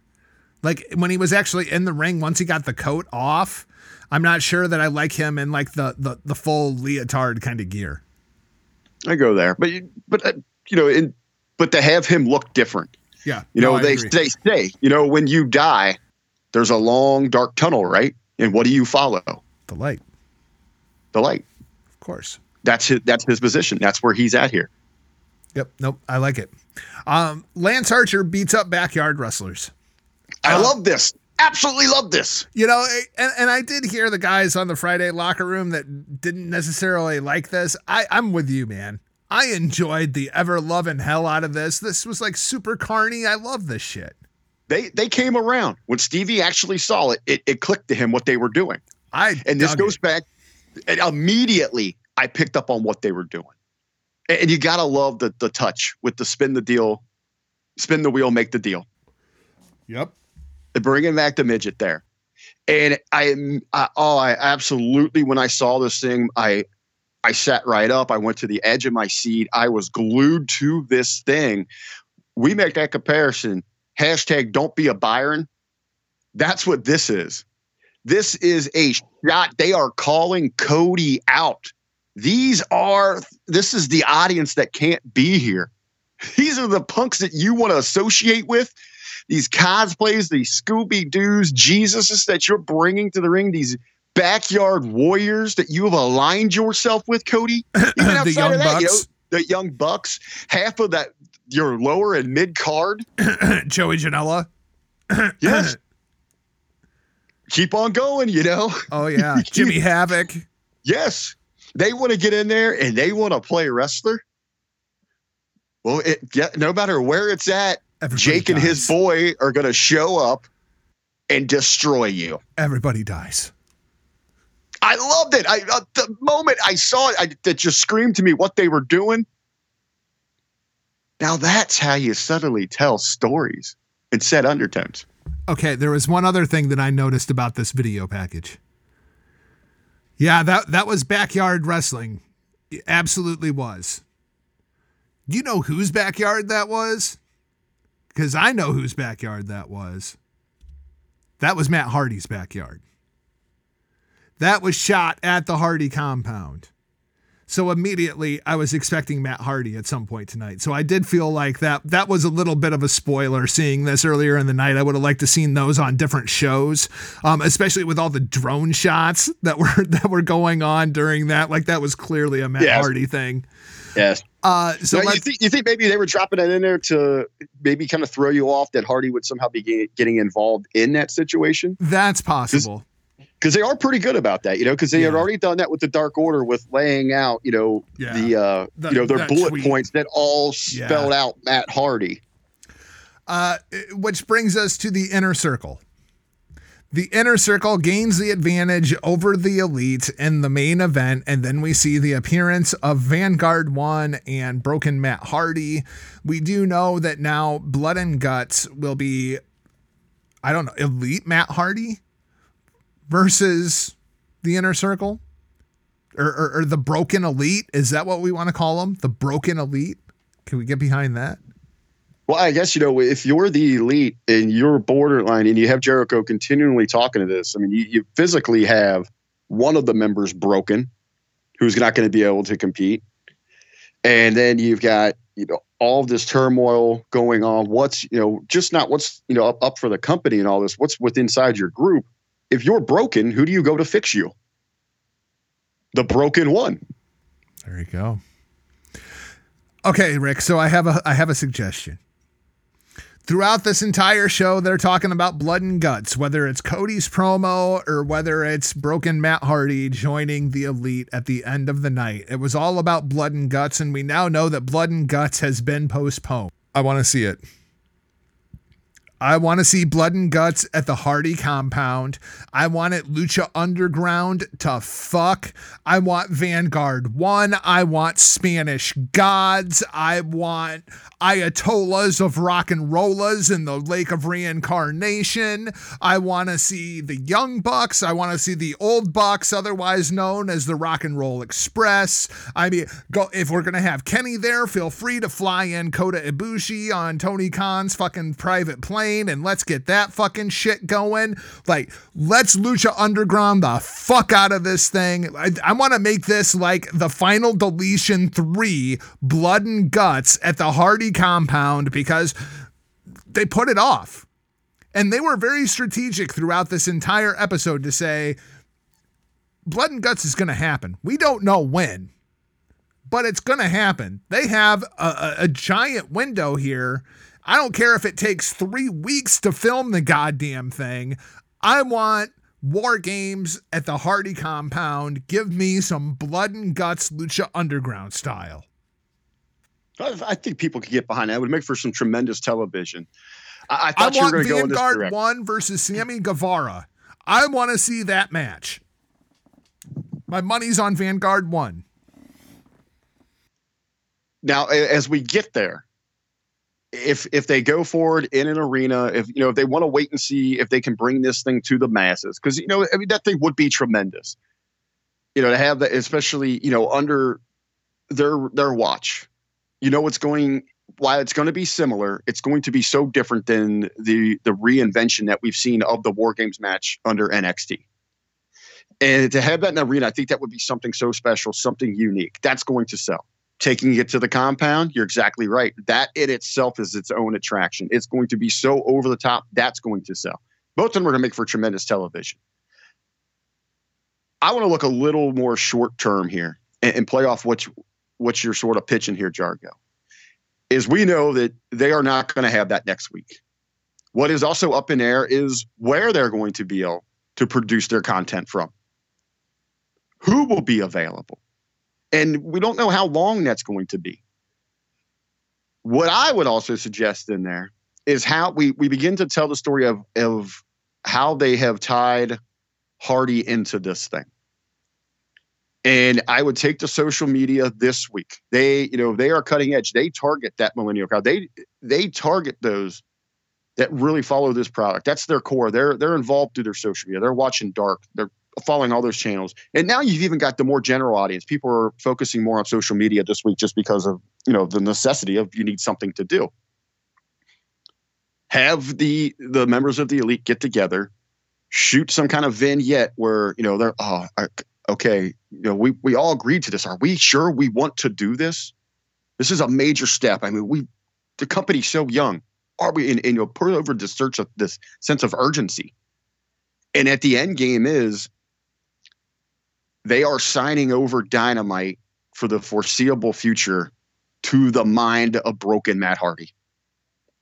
And then go start giving us weekly programming from the compound or whatever Matt can come up, start shooting a couple weeks of stuff like that.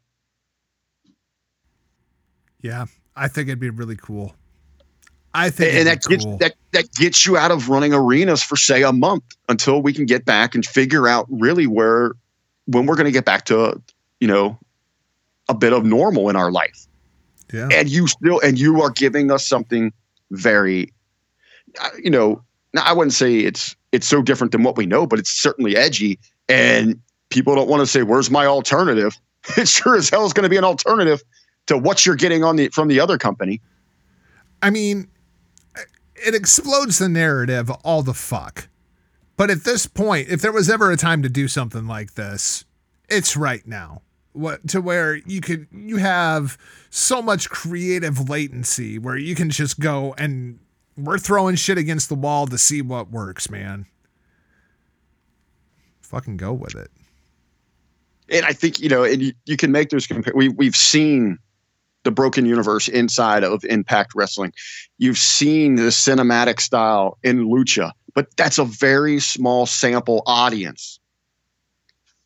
In a time of leeway, as you said there, Jargo, let's see if it sticks to that bigger wall. Yeah. Let's see if the broader audience will buy into this concept. So I watched it last night. I know you watched it this morning. I want to wrap up with this Dark Side of the Ring Chris Benoit thing. Um, Rick, I watched it. You can find the first episode on YouTube. Episode two, I'm not sure if it's coming out this week or if it's going to be next week. Um, the season premiere is advertised for March 24th, which I believe is on Tuesday. But I don't know if they're just running this episode or if they're going to run both hours um, both on Tuesday or if it's going to be like the following week. Um, I thought this was very, very well done without getting too far into it. I kind of want to let people uh, go out and see this thing, and then we can talk about it even some more Monday in the locker room. But what was kind of your overall thoughts taking a look at this this first run of this Chris Benoit documentary? Perfect. You read my mind. I was going to say, do, do we want this thing to, you know, to get a little more of a run and, and settle in with some people and maybe revisit this Monday? But you know, overall, uh, so many emotions that it's going to bring to the surface in individuals. It's hard to Uh, watch. it's it's very it's very moving. It's very thought provoking. And going back to what we talk about in the open is we regularly talk about if there's ever a reason to kind of take that step back and take that long 360 and look at it from every perspective, this this is how you need to go in with that mindset. And there's a lot I want to talk about with you Monday that you know it doesn't necessarily have anything to do with Chris Benoit himself, but it's that bigger picture and that bigger impact. And there's an awful lot of talk of Eddie Guerrero inside of this show too. So if you're just avoiding the show because you don't want to hear about this whole Chris Benoit thing, Rick, is it safe to say about half of the episode is also about Eddie Guerrero? Because there's a lot of Eddie Guerrero inside of this 45 minutes or so. I think this is something even if you have somebody that you know that you're you're you're locked in with or you know somebody that is looking for something that that, that is truly thought provoking not even a professional wrestling fan i think this could speak to anyone from any walk of life. Uh in in really just how life can wear and tear on an individual.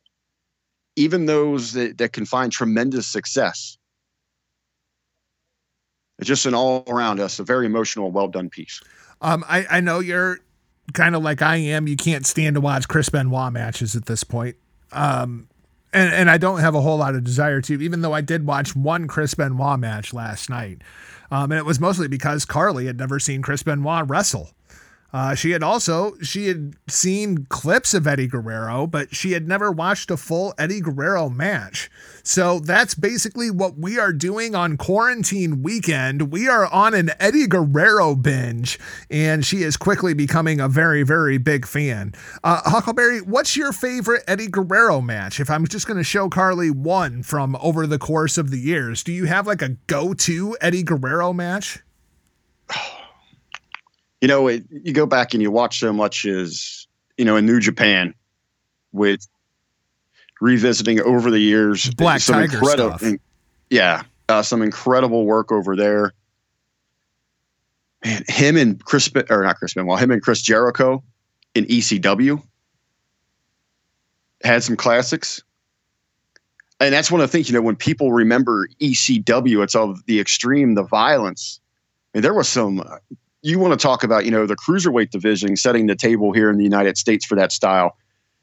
ECW on the underground, so ahead of the curve. I mean, that's that's really who brought these people to the forefront, who brought them to the attention of WCW, was Paul Heyman and ECW. Those efforts uh, on that big stage, man, probably one of the best in in the history of WCW. Is was it a Halloween Havoc? Eddie Guerrero and Rey Mysterio. I literally watched that match right before we started recording this afternoon. When you hit me up and you were like, "Hey, I, I'm ready to record," that's what I was watching. Was Rey Mysterio versus Eddie Guerrero, 1997 Halloween Havoc. and as I said, you know, arguably one of the best in the history of you know that that era of the company. And that's Mask versus Cruiserweight Championship. If you want to go and find that one on the network, it's a fantastic match. Uh, there's also on that show, there's a freaking great little Easter egg, dude. Chris Jericho versus Gato is on that same freaking show. Gato's There wearing go. like a yellow karate outfit, like Big Ray Hernandez. That's why he calls it karate wrestling because he saw Gato in 1997 in WCW. It's absolutely ridiculous. So that's going to wrap things up for this week's show. Thanks for listening. And if you haven't yet, please hit that subscribe button.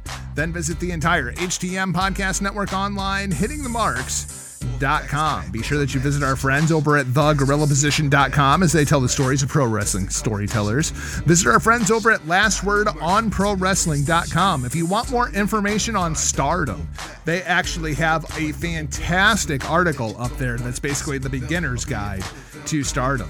Uh, visit our friends over at ndpw.com for the latest news and everything breaking on WrestleMania and Hell, who knows? Maybe it'll get canceled again and move to Madison Square Garden in June.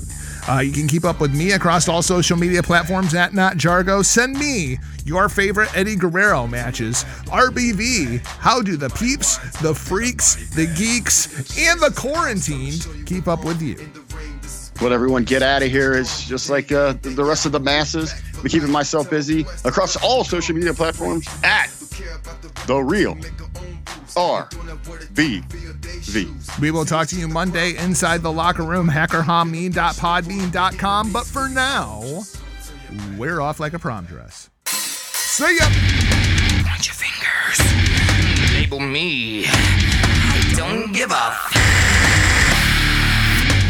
I'll be your bad guy.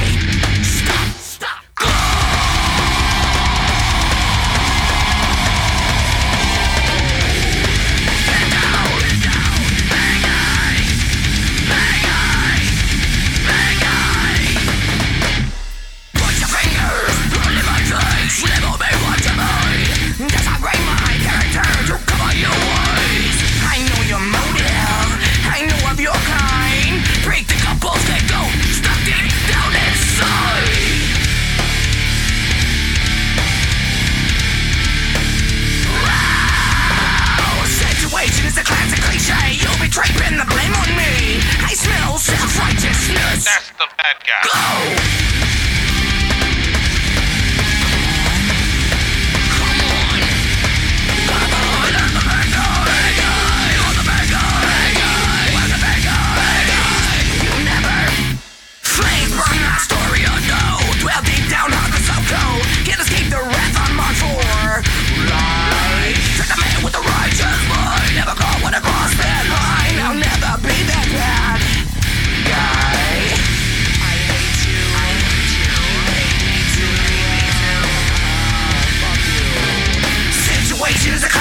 Classic cliche You betray pin the blame on me. I smell self-righteousness. That's the bad guy. I